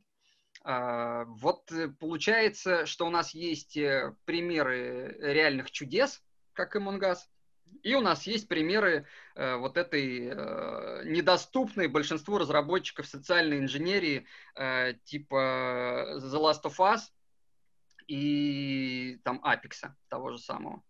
Ну, кстати, я не совсем согласен, что Apex ворвался прям в такой э, Red Ocean, что там была суперконкурентная борьба. Все-таки PUBG он же PUBG, э, собран э, ну, ну, ужасно. Это совершенно ужасно с точки зрения продакшена игра. Я никогда не, не, не сталкиваюсь с такими страшными и смешными багами, как там а, а Fortnite это тоже игра не для всех. Там, ну, такой солидный геймер, э, которому уже 16 с половиной лет, и он бреет бороду, заходит, там, значит, кто-то танцует, и он выходит оттуда, все. А, а Apex как раз э, вот э, позволяет прочувствовать, что, во-первых, я солидный господин, стреляю из солидного э, пулемета, а во-вторых, это не падает, не лагает, не отваливается, там нету читеров, вот этого всего там нету. Поэтому, Соглашусь, в принципе... его, конечно, чисто, очень. Он был да. Да. образцовый. Вот, поэтому Слушайте, Apex нас, было нормально. Да, у нас тайм-аут, Лера. Да, у нас тайм-аут, и я хочу предоставить слово все-таки нашим дорогим слушателям и вообще-то участникам. Мы все активно звали, но не дали вам слово сказать. А, а между тем прошел уже час, поэтому я предлагаю а, вливаться в эту дискуссию. Вот у нас есть Вячеслав Харьков, который готов и хотел бы что-то сказать. Пожалуйста, Вячеслав. Да, да, коллеги, всем привет, меня слышно? А, я буквально вот пару слов хочу сказать. Я хоть и не разработчик э, э, игр, там, но в целом я разработчик бэкэнда и тоже люблю очень отсматривать тренды. И, конечно же, как вы сказали, э, важнейший тренд в игровой индустрии представляет там собой вот этот VR тот самый. И кто-то из вас очень хорошо сказал, что предположение о том, что, возможно, он должен был вовлечь людей в те самые игровые залы, но это по какой-то причине там невозможно и проблематично, но мне кажется, что сейчас, э, наверное, только технологии, возможно, нас тормозят, чтобы, э, скажем, э, наиболее эффективно это делать. Мне так кажется, что только технология, да, потому что как только эта преграда будет преодолена, сейчас уже есть аттракционы так называемые, да, с зомбаками, которые мы все знаем. Вот можно приходить в те самые ну, будем так игровой, игра, говорить, игровые залы, да, вот, где можно зомбаков вместе пострелять. Но качество этих игр ужасное, потому что киты нормальные туда не вступили. То есть причина потому, почему они туда не вступили, ну вот мне на данный момент не совсем известно. Возможно, вы как э, профессионалы можете прокомментировать. Вот. Я по-прежнему считаю, что за этим будущее, а в дальнейшем, э, наверное, когда приборы достигнут такого качества и цены, и компактности, наверное, уже возможно будет говорить о переносе этих э, шлемов ну, домой, да, и уже, то есть все для этого предпосылки есть. То есть тогда можно прекрасные вот эти вот, не знаю насчет аркад, но то есть экшены вполне, да, и даже какие-то стратегии, онлайн-стратегии, все, пожалуйста, все там как бы уже можно реализовывать. Вот по поводу вот невозможности на данный момент а, вступать крупным китам сюда, вот я хотел бы вашего мнения услышать, почему этого не происходит. Ну, я буквально бы комментарий сказал. Да, спасибо э, за комментарий. Э, на него действительно сложно очень ответить, но, в принципе, вот то, что я когда сказал слово «аркады», да, здесь есть такой момент, э, наверное, нужно было его тоже как-то проговорить, поэтому сейчас проговорю, потому что действительно аркады часто э, как термин, ну, я, по крайней мере, встречаю нередко, да, используют как жанр. Э, когда я говорил про аркаду, я, естественно, говорил не про жанр, а именно про место. Типа, потому что аркада, понятно, это старое слово, это крытые торговые ряды, где сначала стали стоять игровые автоматы. Понятно, что действительно аркады, э, они требовали определенного игрового опыта. Собственно, то, что обычно называется аркадой, это, в общем-то, игра, которая длится очень недолго, в принципе, да, и сама игровая сессия, ну, там, не знаю, несколько минут, да, чтобы люди часто менялись и монетки бросались. Э, поэтому немножко другая организация самого игрового опыта, а так-то по жанрам там может быть что угодно, и шутеры, и собственно, не знаю, там и хорроры, и что угодно еще, да, и поэтому действительно мне казалось, поэтому, когда я сказал, да, что это будет возрождение аркад, я имел в виду, что действительно появятся снова места, да, куда люди будут приходить, чтобы классно провести время, как это было, э, там, например, ну, условно, да, там, типа в 70-е. Просто вот в этом главная проблема, да, э, вот культура аркад, она вот реально прям развивается только в Японии. Да, то есть в Японии она продолжает прям жить, эволюционировать. Там, собственно, прям э, реально это отдельный рынок, да, это игры, которые не выходят дома, это игры, которые делаются специально для аркад, это игры, где гораздо важнее как раз интерфейс, чем, ну, в смысле, не то чтобы важнее интерфейс, чем игра, а просто там важно, на какой стул ты садишься, как оформлена машина, в которой ты, которой ты управляешь. Ну, то есть степень интерактивности. Интерактивность да, да, и просто фишка в том, что они прошу прощения, да, если перебил. Э, вот. Э, там просто фишка в том, что они изобрели, естественно, карточки, которые именные, и там сохраняется прогресс. То есть, несмотря на то, что сессии коротенькие, игры можно проходить, в играх можно, ну, как бы там, совершенствоваться, да, это уже не просто хай-скор, как раньше, а это действительно, ну, в общем-то, ну, как бы погружение в игру, где просто все твои личные, твои личные данные на всех аркадах сохраняются специально в твоей информации, ты играешь в свою игру, приходя там, не знаю, в течение нескольких месяцев, полгода. Это совершенно действительно другой рынок. И вот кроме Японии его нигде нет. И, наверное, действительно, чтобы VR сделала революцию, вот я не знаю, что в Японии, кстати, происходит э, с VR-играми, насколько они интегрировались в аркады. Э, было бы интересно, кстати, посмотреть. Вот. Но я просто, да, я думал, а вдруг, да, вдруг вот эта вот новая публичность, новая э, вот какая-то культура, социальная культура, да, не э, сетевая социальная, а именно вот живая, да, когда мы действительно приходим в общее место, знакомимся, вместе там пьем газировку, ну, короче, типа как-то проводим время. Вот этого не случилось, да. И я думаю, действительно, наверное, это связано с низким качеством игр, потому что VR действительно, ну, потому что спрос на игры появился, в том числе у организаторов таких пространств, а предложение достаточно низкокачественное, и, в общем-то, геймеры, да, собственно, лояльная аудитория, которые могли бы начать за это платить, туда не идут, потому что они понимают, что качество игр будет достаточно низкое, и им как бы стыдно э, в это играть. Возможно, да, эту штуку действительно было бы как-то хорошо Э, пропушить. Вот. А с другой стороны, я, кстати, вот эта тема тоже у нас не очень прозвучала, хотя, наверное, тоже ее вот так вот брошу, просто сюда вот э, как бы рядом, да, насчет дополненной реальности, потому что, честно говоря, про дополненную реальность э, я тоже многого жду. Вот. И, честно говоря, вот то, чего я жду, это, собственно, гибридных форм, собственно, таких цифрово-аналоговых настолок.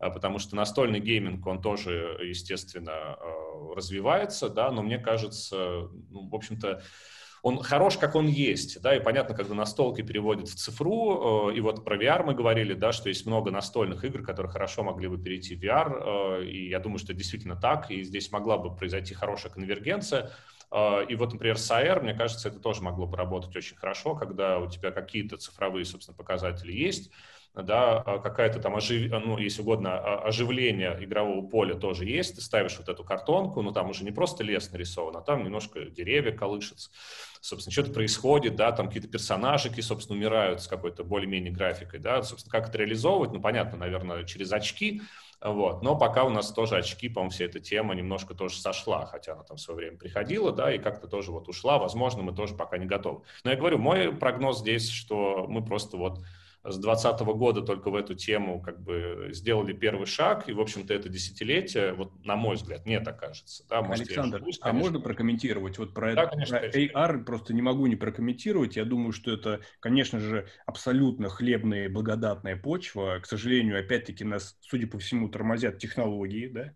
вот, э, просто в моей, как бы, вот такой киберпанк-фантазии о будущем э, я представлял себе, что это путь прекрасный для развития соцсетей и геймификации соцсетей в том числе. Потому что если у каждого человека будет компактное устройство, через которое он легко будет смотреть, то что можно придумывать? Можно придумывать аватарки на, на людях, масочки, все это платно, да, то есть э, да и много всего, как бы там э, геймификация может быть э, бесконечна, в том числе там, если у тебя есть возможность там как что-то там получать какую-то информацию, ты можешь облачко над, над человеком видеть, где что-то на нем написано, да, то есть это узнавание лиц там и прочее, прочее. То есть совершенно благодатнейшая тема для геймификации соцсетей возможно, там, я не знаю, игр, ну, э, здесь уже, может быть, вам виднее. Вот, но опять-таки, на мой взгляд, технологии здесь проблема. Спасибо большое, коллеги. Ну, мы немножечко сейчас э, дадим слово другому докладчику, ну, вернее, участнику. Здесь он хочет Михаил Десяткин, давно тянет руку. Возможно, это будет в эту же тему, возможно, в другую. Если что, мы вернемся к этой теме. Пожалуйста, Михаил. А, коллеги, добрый день. Спасибо за интересный рассказ. А, у меня вот вопрос по поводу инерции нашего мышления. Вот сейчас вот я вот у меня Oculus Quest э, второй сейчас лежит. Я вот смотрю на него, у меня ощущение, что просто-напросто никто еще не понял, что на самом деле произошло. То есть за 300 долларов у вас есть а, прибор, который гарантирует вам картинку лучше, чем в, в индексе. А его можно таскать с собой, для него не нужен компьютер, его поддерживает Facebook, и его продажи уже в несколько раз побили предыдущую версию. То есть все вот эти наши опасения по поводу того, что крупные игроки не зайдут, им это неинтересно и так далее, а они абсолютно не обоснованы. Это вот наша инерция с предыдущих всех шлемов. Вот через полгода, как только увидят количество в штуках пользователей этих квестов, а, и качество контента, который на нем можно выдавать и там за какие-то вменяемые деньги, переделывая существующие 3D-проекты, количество качества контента у нас резко вырастет. И вот все, что мы сейчас обсуждаем, оно уже устарело месяц назад. Вот что вы думаете? Слушайте, ну можно я чуть-чуть, наверное, прокомментирую? Мне бы здесь, знаете, что кажется, оно еще пока не устарело. То есть э, старт продаж действительно там у нас, по-моему, он как раз близко был, я не помню сейчас, когда именно. Но смотрите, какая вещь. Э, он поддерживает условную Half-Life Alyx. Он будет поддерживать, и промоушен идет вокруг вот этой игры по Medal of Honor новый. И наверняка другие дальнейшие игры, в принципе, сейчас под него будут точиться. Вот в моем представлении я, наверное, как это, не противопоставляю, а наоборот, дополняю. Вот мне кажется, через полгода при определенных условиях поставки контента как раз-таки он и сделает, может быть, сделает этот шаг. 300 долларов действительно, ну, прям более-менее нормальная цифра, чтобы взять и вкатиться в этот мир, но у этого объекта все равно есть э, некоторые но. Некоторое но, оно вызвано текущими нашими условиями например, проблемами на всяких различных вариантах производств. Это чисто гипотеза, но то, что мы с вами сейчас находимся в моменте, когда производство иногда подтормаживают, мы можем получить, например, плохое, э, плохое качество или малое количество самого товара на старте, что сейчас случилось с PlayStation и что сейчас случилось э, э, с этими, господи... Видеокартами. Да, с видеокартами, спасибо, да, с NVIDIA. А, элементарно процессорной мощности компания, если мне память не изменяет, одна и та же, который завод, который производит что чипы для PlayStation, что чипы для видеокарт э, NVIDIA. То есть в Китае там это все очень близко собрано. И мы получаем проблему одну. Многие бы хотели, но не многие могут.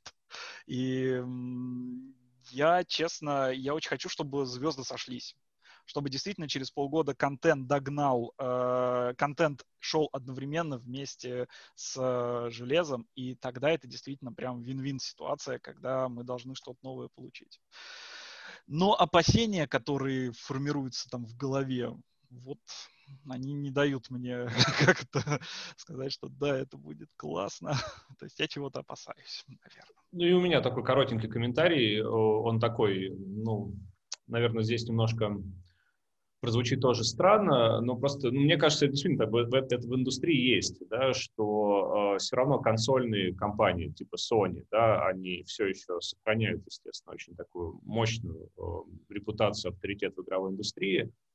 И как бы, конечно, вот что мешает, это то, что у каждого свой шлем, у каждого своя технология, и понятно, пока это зажато только на э, собственно, ну, там, ну, не знаю, грубо говоря, только на возможности компьютерных игр сложно просто привлечь, потому что многие крупные компании, которые выпускают, например, игру там на консоль, вот, им, например, может быть просто не так интересно, потому что они понимают, что аудитория сильно сужается, выстрелить можно не так хорошо, и, понятно, гораздо удобнее делать одну VR-игру, которая потом сразу масштабируется под разные консоли без потери прям качества, да, а уже очевидно, что а, там шлемы консольные, они уже как бы устарели, да, и как бы что тут будет делать Sony, как она будет на это отвечать, будет ли она как на это нормально отвечать, да, тоже непонятно. И, короче, там есть такой вот момент, потому что я согласен, да, что э, возможно, да, я вот, кстати, за этим не так следил, но я готов действительно поверить, что э, технологически мы снова совершили какой-то рывок, вот теперь нужно, опять-таки, чтобы э, игры совершили новый рывок. И, возможно, как-то вот здесь эта история действительно уравнялась. И если еще, опять-таки, здесь тоже будет связка там, между консольным рынком, компьютерным как-то тоже, э, собственно, налажена, да, потому что, с одной стороны, ну ладно, там, собственно, бог с ними с эксклюзивами, да, ну, чтобы, по крайней мере, игры, которые выходят, например, там, без эксклюзивности, да, могли, по крайней мере, примерно одинакового качества выходить на разных консолях. Вот с VR это уже не получается, да, то есть здесь уже какой-то есть предел пока. А, я, наверное, дополню немного ответ Александра. А, в самом деле нам нужно некоторое технологическое такое плато, а, потому что люди привыкли, они покупают консоль и живут поколение э, с, с этой консолью, то есть 5-7 лет. Э, и игры к концу поколения консоли только лучше становятся. То есть на старте они выглядят плохо, а в конце они выглядят вообще превосходно. Хотя у меня один и тот же прибор. Вот, э, вот этот VR-шлем, он через 7 лет будет настолько же крут, ну, это недостаточно, это как бы минимум, потому что нормально, когда только лучше станет. То есть я вот его сейчас купил, а страшно сказать, в 2030 году, это звучит как из фильмов про мрачное будущее, он должен стать лучше. А, это первая проблема. А вторая проблема, что э, тут инерция, ну, не только нас, вот, которые не, могут поверить в будущее, но еще инерция всех а, с позволения сказать, телесных практик. Э, я, например, обожаю играть в стратегии парадокс, там э, крестоносцев, всякую Европу Универсалис. Это означает, что у меня тут же э, игра, я пью там чай с бутербродами, у меня какой-нибудь стример там бубнит, и, и еще я там с родственниками переругиваюсь, говорю там, да схожу я в магазин. Вот, то есть я делаю много разных дел, но при этом я играю. Вот опять проблема изоляции. Я надел вот этот э, чудесный трехмерный шлем, как я там буду пить в нем чай, э, как я буду все это, все это время стоять. Ну, то есть э, люди заходят сейчас в киберпанк и сидят там по 8 часов. Но будут ли люди по 8 часов ходить по комнате, э, когда они наденут на себя вот эти трехмерные виртуальные девайсы?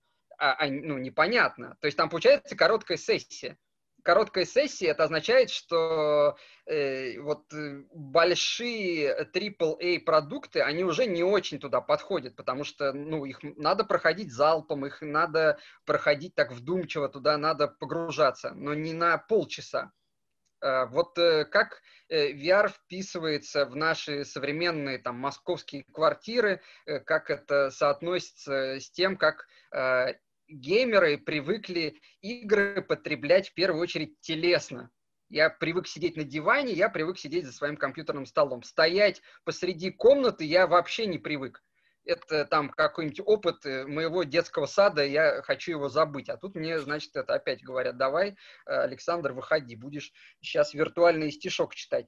А, и, и, вот, э, то есть нам надо воспитать аудиторию, чтобы она привыкла игры потреблять вот таким вот стоячим образом или лежачим. Но там опять лежачий образ предполагает, что там я в проводах как-то не запутаюсь и не удушу сам себя. Вот, вот микро такие штучки, которые на самом деле очень сильно влияют. Это как история появления велосипедов. Ну, там сначала было гигантское переднее колесо, маленькое заднее. Вот медленно, но верно велосипеды как-то стандартизировались, что там два одинаковых колеса, рама, э, у цепи велосипедной есть вот предохранитель, поэтому там брючина не намотается и не оторвет вам ногу.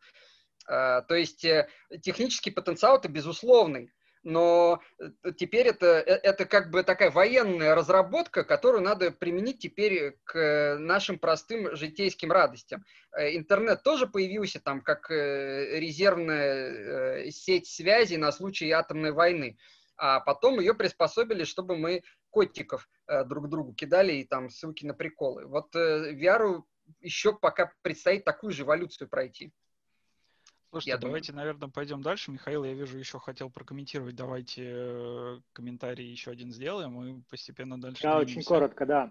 А вот 2020 э, год не удался, но за Half-Life Alyx в связке с Oculus 2 я готов ему это все простить, э, честно. Я первый раз запустил 3 часа не вылезал, второй раз еще 3 часа не вылезал. Со стартовой локации просто 20 минут стоял, разглядывал, как оно вокруг все происходит. И это э, единственная игра, которая вызвала у меня забытое ощущение какой-то невероятной новизны впечатлений. То есть я в игры, в принципе, играю там, наверное, года с 96-го, вот, и с тех пор у меня такие впечатления вызывал, наверное, только Half-Life там, первый, второй, Fallout, э, и, не знаю, может быть, Need for Speed. Вот. Эликс вот встала в ряд, и она вот прям 10 лет, все предыдущие, все эти игры были вообще ни о чем. Вот. А, и что удивило, качество вот железки самое такое, что 3 часа вполне нормально. То есть там упираюсь я, по крайней мере, только там э, спина устает. И даже когда она устает, это вот еще новый опыт. У меня в играх такого никогда не было. Вот устал у тебя спина, ты в локации, там замоки вокруг ходят, ты садишься на пол и просто наслаждаешься картинкой. Это очень вот классно. У меня, да, вот у меня ощущение, что ну, отдыхаешь, ты вот сел, вот ты бродил там где-нибудь там по, по ступенькам подземелья, ты сел на эту ступеньку, сидишь, просто разглядываешь труп ближайшего зомбака, как круто он нарисован. Вот мне кажется, а, Oculus, они, ну, лет, ну, года три, наверное, точно будут актуальны, вот как приставка. И вот чем больше, например, такие люди, как я, будут с энтузиазмом рассказывать, что это круто, тем больше будут покупать. Вот эта критическая масса наберется, и AAA туда все-таки доберутся, помимо Half-Life. Да, важно мнение амбассадоров в данном случае и тех, кто первыми, вот как этих пионеров технологии, потому что именно они, в принципе, и двигают эти все новшества. Давайте тогда постепенно пойдем дальше. На самом деле, я вот сейчас вернулся к одному из первых сообщений, которое у нас было в чате, и которое, наверное, можно было бы и нужно было бы обсудить, чтобы не словить э, то, что я сам сказал в начале про нулевую работу с чатом.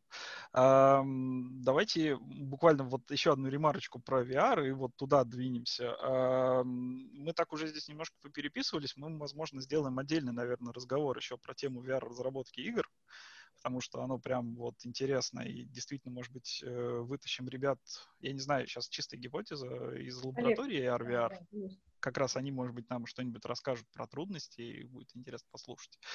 А, потому что, собственно, весь контент, который вы видите сейчас от Сбера, это как раз очень много их работы в этом. И э, я думаю, это будет прям интересно. Но смотрите, какая интересная вещь. Мы сейчас с вами затронули очень важный момент. Это вот вопрос сессионности игры. То есть, действительно, я играю мало, много, сижу там 8 часов, сижу 15 минут и так далее. И отсюда мы приходим, наверное, к такому вопросу, э, который у нас Александр э, Странт задавал в самом начале. Эм, есть ли у нас исследования, которые заставляют людей выбирать между соло, ну, фактически однопользовательскими, я бы, может быть, так сказал, и многопользовательскими играми?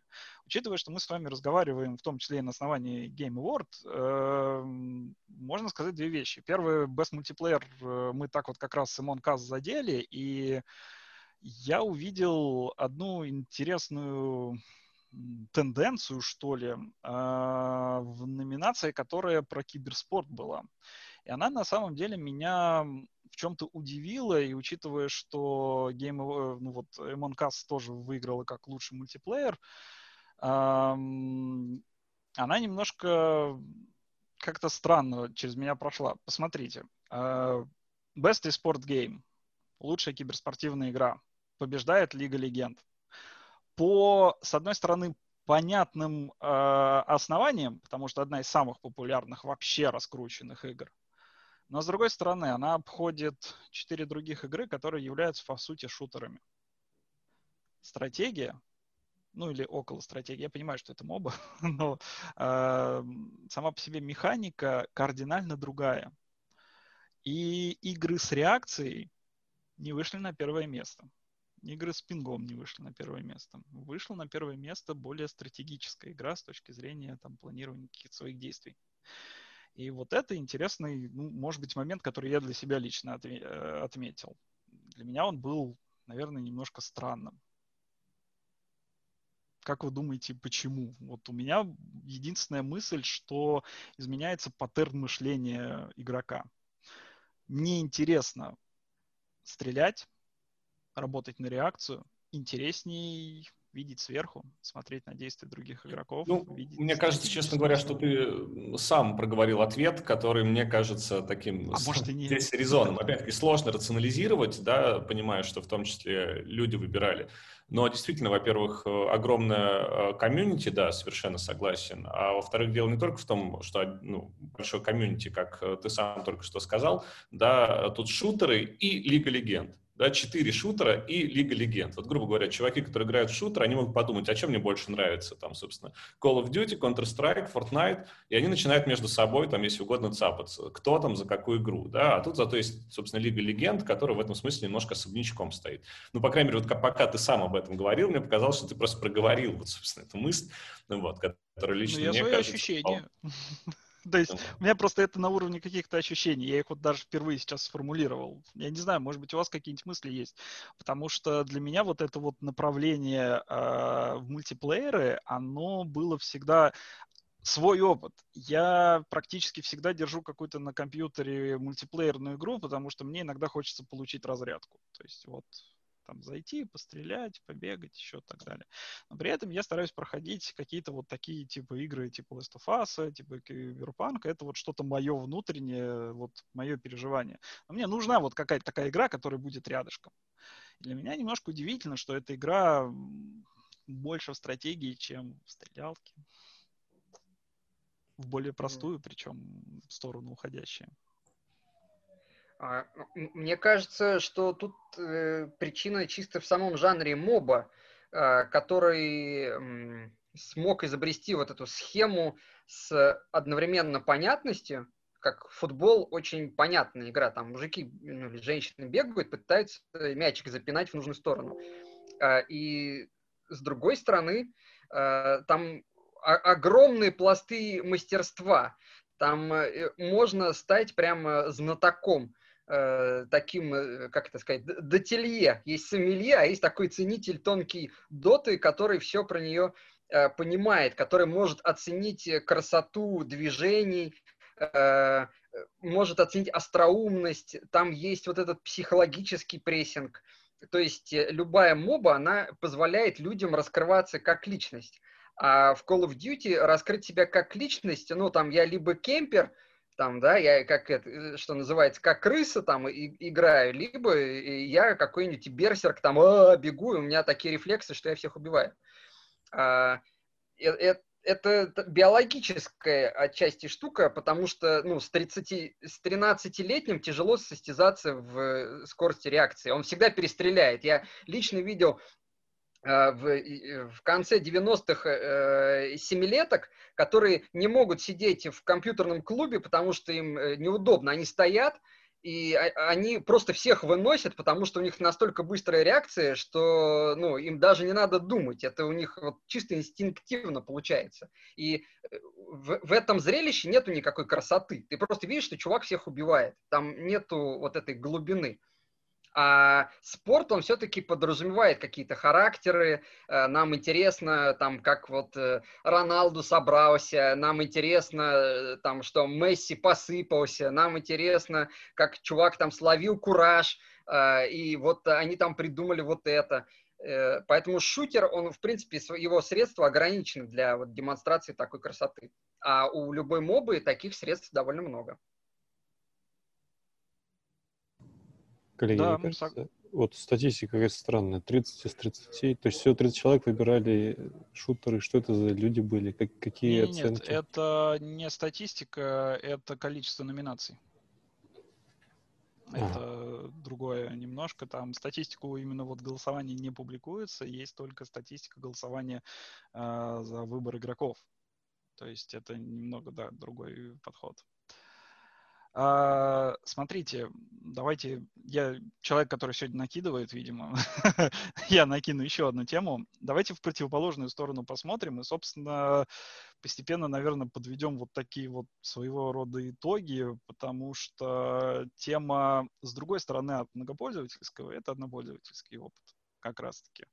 И эм, мы приходим к больной теме всей игровой индустрии, наверное, к игре года и э, той игре, которая срубила все это. Без спойлеров, специально для Саши, потому что, повторюсь, мне очень интересно будет послушать твое мнение потом. А, но, да, там бенефис Naughty Dog, бенефис Last of Us Part 2, как игры года. А, я сейчас не беру выбор игроков, повторюсь, потому что там было отдельное голосование. Э, но само по себе игра года, собственно, стала Last of Us, вторая часть. И вспоминая вот эти вот истории, действительно, которые мы сегодня, мы сегодня трогали несколько раз, что у нас есть где-то, там, есть игроки, которые играют по 8 часов, ее действительно очень быстро пробегали. Я в нее, например, играл очень дозированно. Прям фактически по часу в день я ее проходил. И для меня это был опыт сериала. То есть я ее очень четко видел, границы, до какой момента я хочу дойти. Она почему-то очень точно была выстроена с точки зрения, как сейчас говорят, пейсинга повествования, я примерно раз в час игрового времени получал некое событие, после которого я останавливался.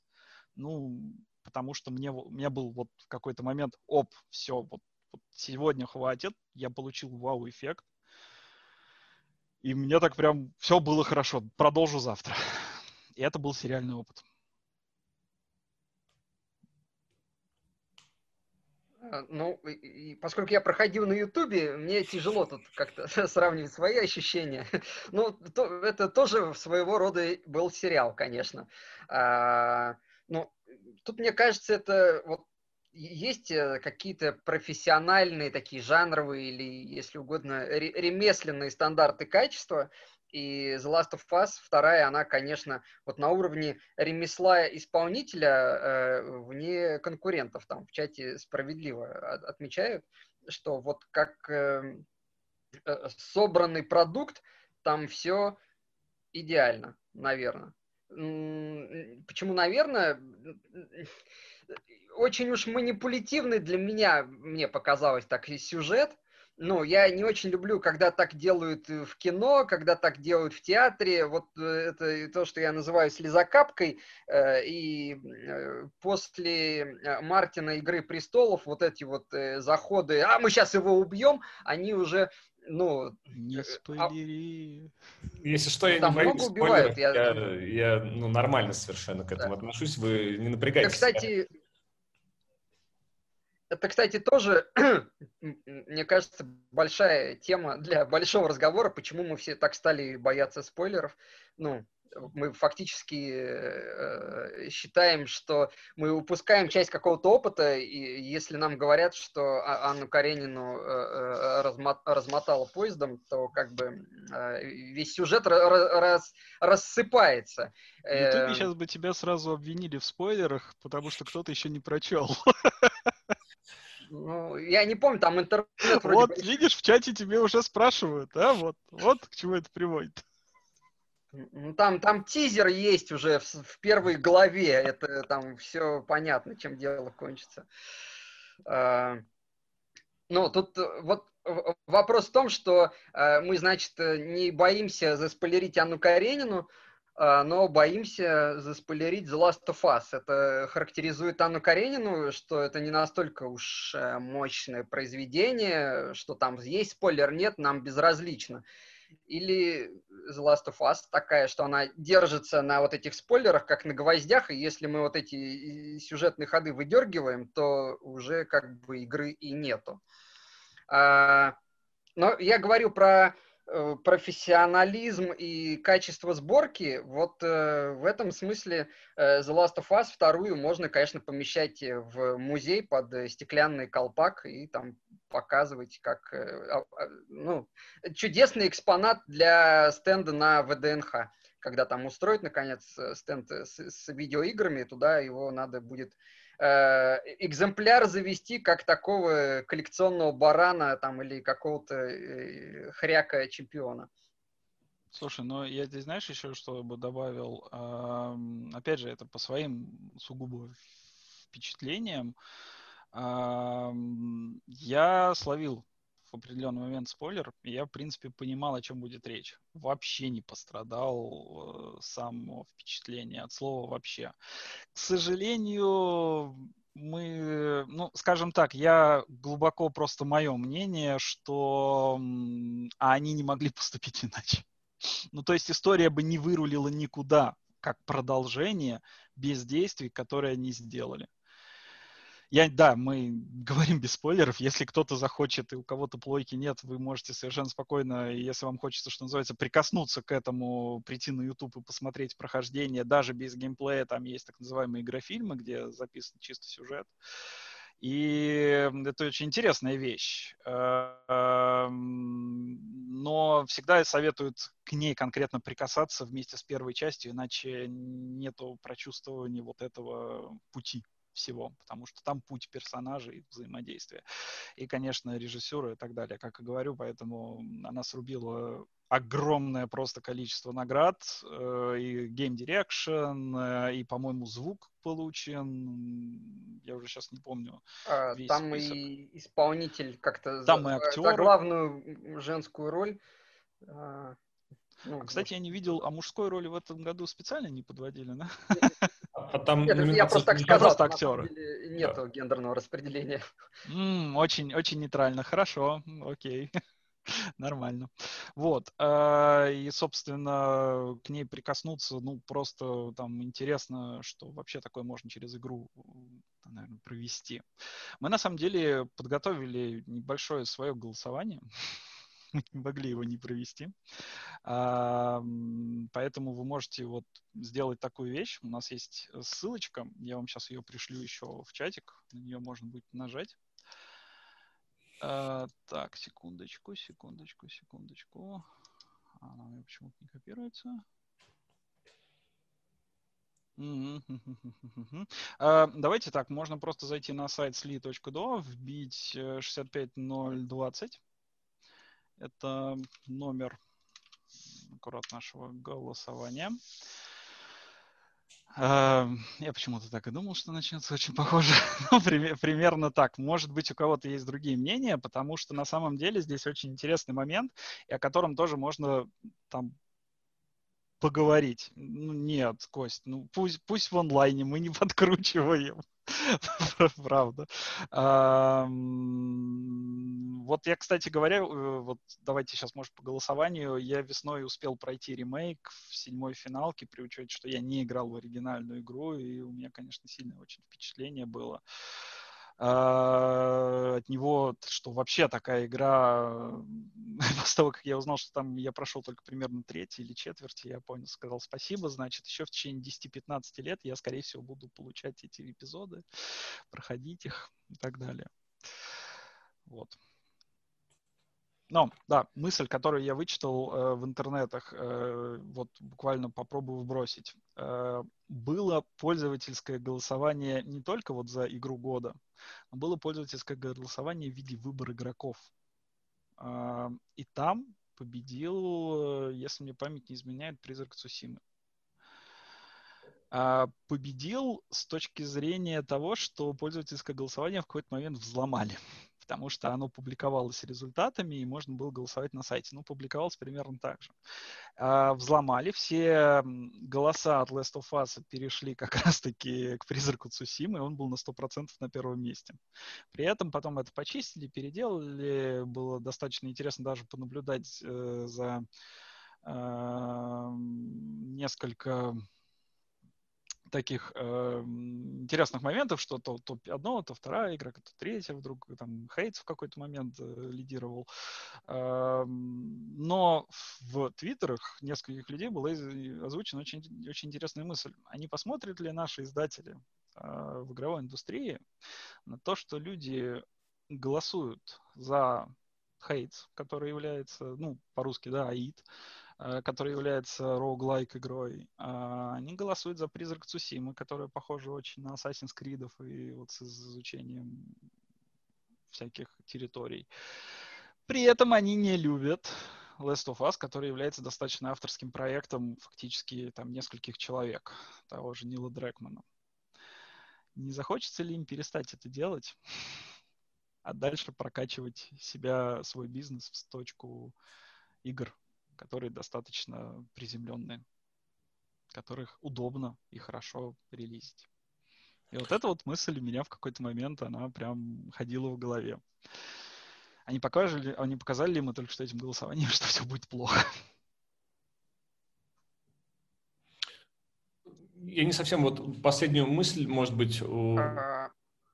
уловил, но я как-то так на своем каком-то ощущении э, эту тему немножко продолжу, но все-таки мне кажется, сейчас видно, что в основе своей AAA проекты — это проекты, которые могут позволить себе студии, которые реально обладают очень ну, мощным, солидным, если угодно, капиталом. Это репутационные проекты, как я вижу это со стороны, скорее, в первую очередь. То есть я могу себе это позволить. Да? Я могу себе позволить пять лет, например, тратить, оплачивать разработку, э, чтобы потом надеяться это вернуть. Понятно, мобильный гейминг показывает успехи в плане финансовых гораздо круче. Он растет быстрее, э, отдача быстрее. В этом смысле, с точки зрения финансового, должно, давно нужно бросить все, уйти, собственно, в мобильный гейминг и больше оттуда не подниматься.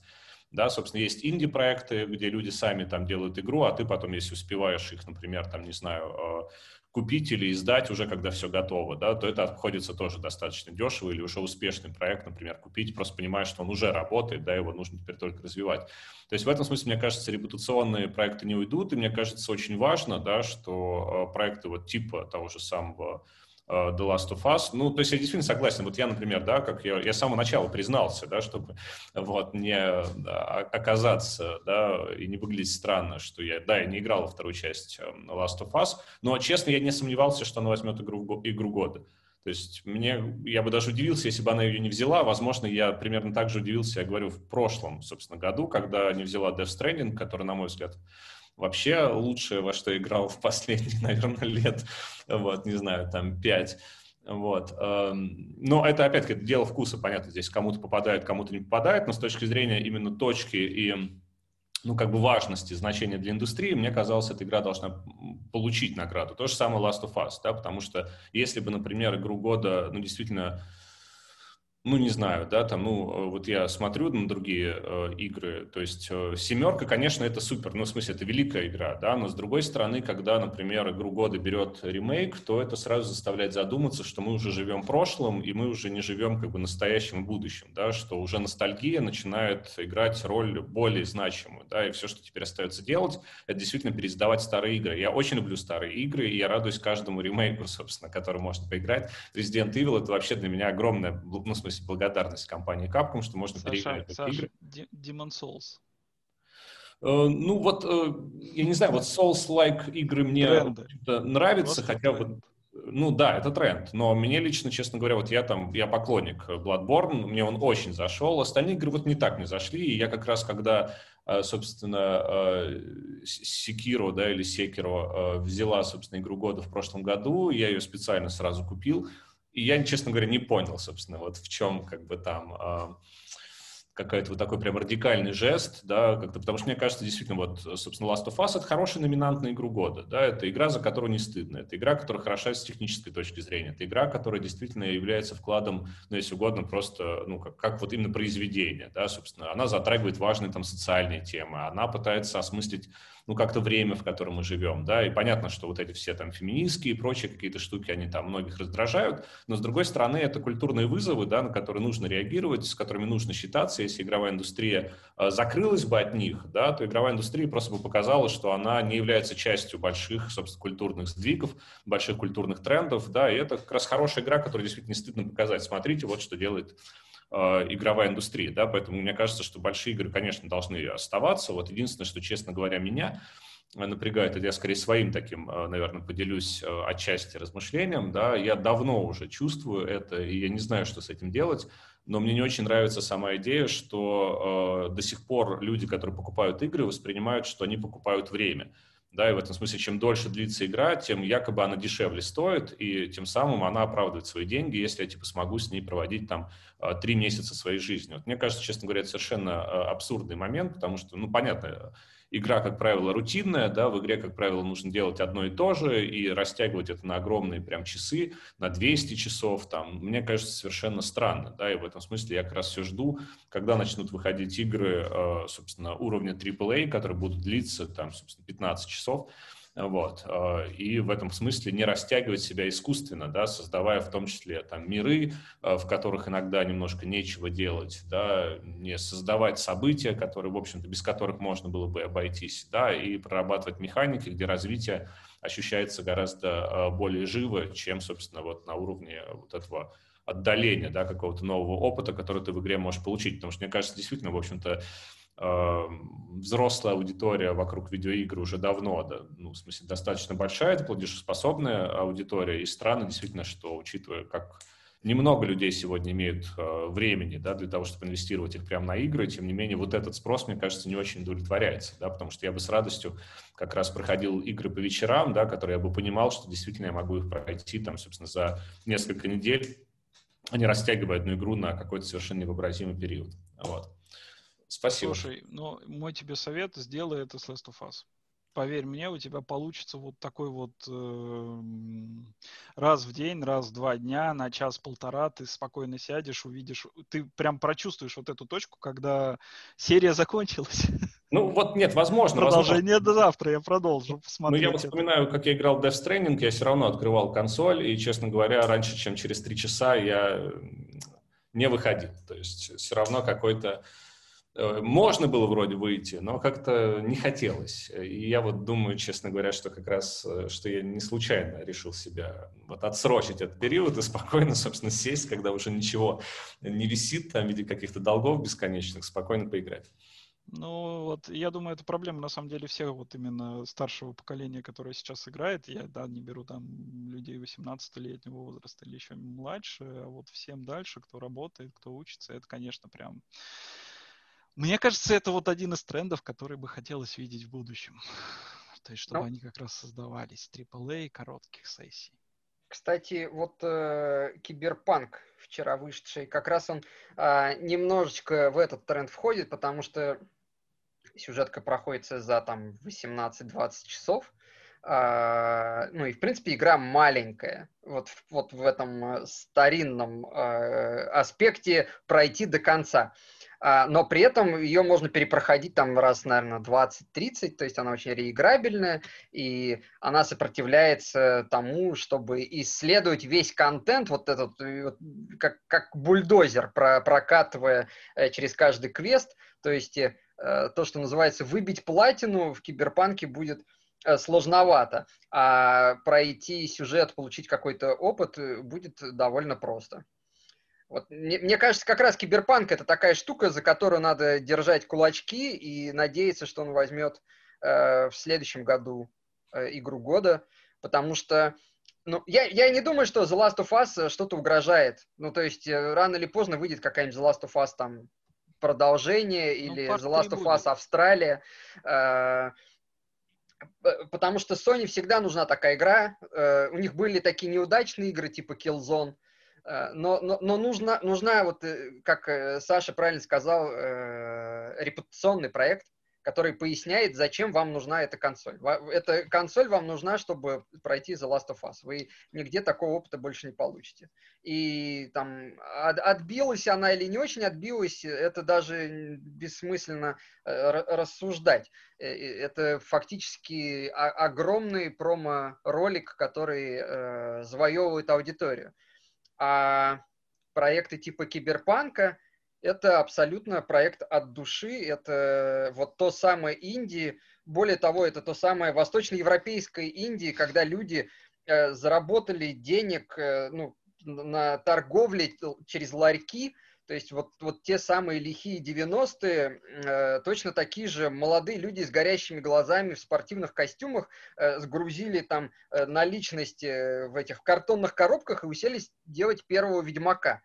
Э, почему первого Ведьмака? Ну, потому что они читали книжки первого Ведьмака, им нравился Ведьмак, это польская фэнтези. И это совершенно идиотская затея. Делать огромный РПГ про, по, по какому-то Сапковскому и пытаться его пушить на весь мир. Э, я даже с трудом сейчас могу представить какой-то какой русский аналог, чтобы такой можно было изобрести. Ну, У это нас три... было, было. У нас был кейс с корсарами первые корсары как раз, насколько мне известно, и было сделано на деньги от пиратского контента, которые продавали на рынках. А, не, ну, ну, Корсары, нет, Акелла, вот это перетекание денег из э, Фаргуса в Акеллу, да, это так, но э, там есть кардинальное отличие, э, потому что Акелла не захотела, ну, все вот эти коробки с наличностью поставить на один проект, это потому да. что он должен стать хорошим. Э, вот серия Корсары, она как раз показывает, как делать не надо, потому что Корсары, они на самом деле были только одни, первые, вторые продали Диснею под э, промо-игру для «Пиратов Карибского моря», и они везде назывались «Пираты Карибского моря», а в России э, было очень остроумное коммерческое решение, сверху на, на, на коробки с дисками, на шлепки сделали, которые назывались «Корсары 2», это было гениально. Ну и третьи Слушайте, «Корсары» потонули, потому что э, ну, просто не давали денег. Вот э, Киберпанк переделывался там раза три, э, первый Ведьмак переделывался тоже три раза, причем там с нуля, с, с новой командой. И вот Корсары третий как-то сделались, их как-то решили запустить, и все, а, и, и их больше нету. Э, вот и CD Projekt, он продолжает этот свой крестовый поход, то есть Киберпанк – они собрались его делать в 2011 м 9 лет разработки, но это кошмар какой-то, это, это натуральный кошмар. А, и вот если обратить внимание, с какой любовью там прописаны все квесты, Э, даже сколько денег они потратили на русскую локализацию, даже вот это дебильное решение пригласить Настю Ивлееву и, и э, там Стаса Висес хорошо, вот э, раскопать там каких-то Ивангаев в замшелах, это тоже на самом деле от желания сделать хорошо, чтобы было офигенно. И вот в этом смысле The Last of Us это всегда будут такие, ну, холодные профессионалы э, с ну, они там ставят какие-то общие такие этические вопросы, большие, глобальные. Э, и там Нил Дракман, очевидно, ничего не знает про Россию, про Восточную Европу. У него вот своя глобальная повестка, и он бронзовая знаменитость. А э, можно посмотреть вот фотографии, как Марчин Ивинский, э, совладелец, основатель. Великое собственно, фото. Да, лидер. Три, три в одном. CD Projekt меняется от релиза к релизу. То есть, ну, Дракман только э, э, шире становится, он только ряху себе все отъедает, и борода у него становится только гуще и гуще. Э, вот э, Киберпанк, ну, я прям очень надеюсь, что э, не случится никакого скандала с неработающими на PlayStation 4 старых Xbox версиями, не будет никаких там судебных разбирательств. Да, поэтому я надеюсь, что в следующем году да, это Марчин. Марчин, я, кстати, я не мог не показать Марчина, потому что это самая лучшая визуализация жизни человека от первого Ведьмака до Киберпанка. За сколько это, по-моему, 15 лет? Человек, ну, ладно, давайте, давайте скажем честно, этот, этот скриншот из ролика его вырвали из контекста, но он показателен. Марчин, кстати, превосходно говорит по-русски и вообще очень юморной и смешной чувак. Да, давайте, да, на самом деле Лера правильно пишет, нам пора чуть-чуть подводить итоги. Перед этим, перед этим мы немножко тронули тему, что будет в будущем. И поэтому я все-таки вот эту вещь еще запущу. Я нашел список э, тоже на сайте Game Awards. Если хотите, пожалуйста, проголосуйте. Я последую на этот раз совету Кости, чтобы у нас был опыт А и Б под названием того, что я не покажу вам результаты пока вы не проголосуете. Вот, ну, на, нажмите парочку кнопок и смотрите, какой важный момент, э, на что стоит обратить внимание. В принципе, вот это условный pipeline следующего года, за исключением Зельды, потому что я не знаю, почему ее включили в голосование на Game Awards, потому что я не верю, что она выйдет в следующем году. Может быть, это не так. Э, да, я, кстати, согласен про Half-Life 3, да, но все-таки вот первые четыре пункта, они, ну вот, наверное, самые реалистичные к тому, что действительно выйдет. Хотя я не верю в сиквел God of War в следующем году, потому что производственный pipeline производства у Sony Santa Monica дольше должен быть, чем сейчас прошло, но кто его знает. Ну, просто э, ради интереса я там еще его некоторое время подержу, потом покажу, сколько, какие результаты были. Но, в принципе, да, мы можем так постепенно подводить итоги. Мы сегодня про многое, наверное, поговорили. Лера. Да, я на самом деле удивлена, что мы продержались два часа. Для меня это было, ну, типа, что, два часа? Да вы сдурели. Это же как в VR-шлеме, просто надо присесть и отдохнуть. Реально, в какой-то момент я почувствовала боль в спине и подумала, блин, ну все, а, действительно старость. Э, да, но Э, Все круто, мы в большом количестве даже дошли до финала, и могу сказать, что я, честно, за два часа, мне кажется, узнала об играх больше, чем за всю свою жизнь. В плане, я никогда об этом так не теоретизировала, и очень благодарна вам за то, что это было правда интересно, а, несмотря на то, что я действительно не самый большой геймер, но многие вопросы, которые мы подняли о VR, о трендах, о том, как это социальные практики переходят, о проблемах разработки, и те, что мы не подняли, а, так скажем, сколыхнули, тоже очень интересно будет поднять. Вот, так что я очень благодарна вообще и тому языку, который вы использовали, и мысли, которые вы высказали, и всем участникам, которые пришли задавали вопросы, высказывали суждения, и как-то сподвигнули нас подумать о чем-то, о чем мы до этого не думали.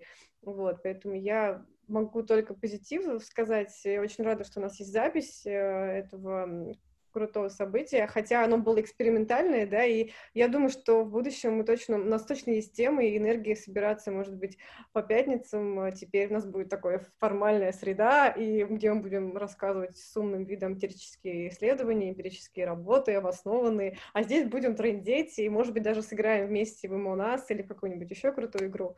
Вот, э, поэтому, Ваня, на тебе теперь, на, на тебе держится все, давай. Я, я, я не знаю, что вам сказать, потому что я видел подобный формат. Я знаю одних подкастеров, которые выпускают свой подкаст, а по э, пятницам или вечерам субботы садятся, пьют пиво перед монитором, общаются вот в таком формате, и там обычно просто за жизнь. Но там там прям иногда жесть бывает. Здесь все-таки мы более в таком формате. Плюс у нас хороший достаточно был эм, повод. Это действительно такой итоге года. Я, честно говоря, скажу, что вот в формате Сбера внутри мы вообще, по-моему, ни разу не собирались. Мы говорили там о разработке конкретных. У нас очень хорошие ребята из блок-сервисы, кто делает э, игровые решения, там про дизайн, там было про моделинг. Но вот в формате именно индустриального вот такой вот болтовни ее не было. Поэтому, да, наверное, я тоже очень сильно рад, что нам удалось собраться так поговорить и посмотрим, может быть, действительно что-то подобное мы еще проведем. У нас планы были точно по другой э, теме, но тоже в формате круглого стола еще до конца года успеть. Надеюсь, мы это успеем. Ну и дальше, да, мы будем возобновлять уже наши по средам традиционные семинары, более такие внутренние, более профильные про геймификацию исследований около нее. Всем тоже еще раз большое спасибо. И да, вот очень хорошие слова по поводу эм, какого, как это, киберсостязания. Возможно, действительно можно будет что-то подобное провести. Ну и да, всем, всем играйте в киберпанк. Спасибо тогда большое, коллеги. А, пишите нам, подписывайтесь на наш канал, как бы это странно не звучало. Вот, в общем, спасибо огромное. Хорошего вечера вам всем. Пока. Пока-пока.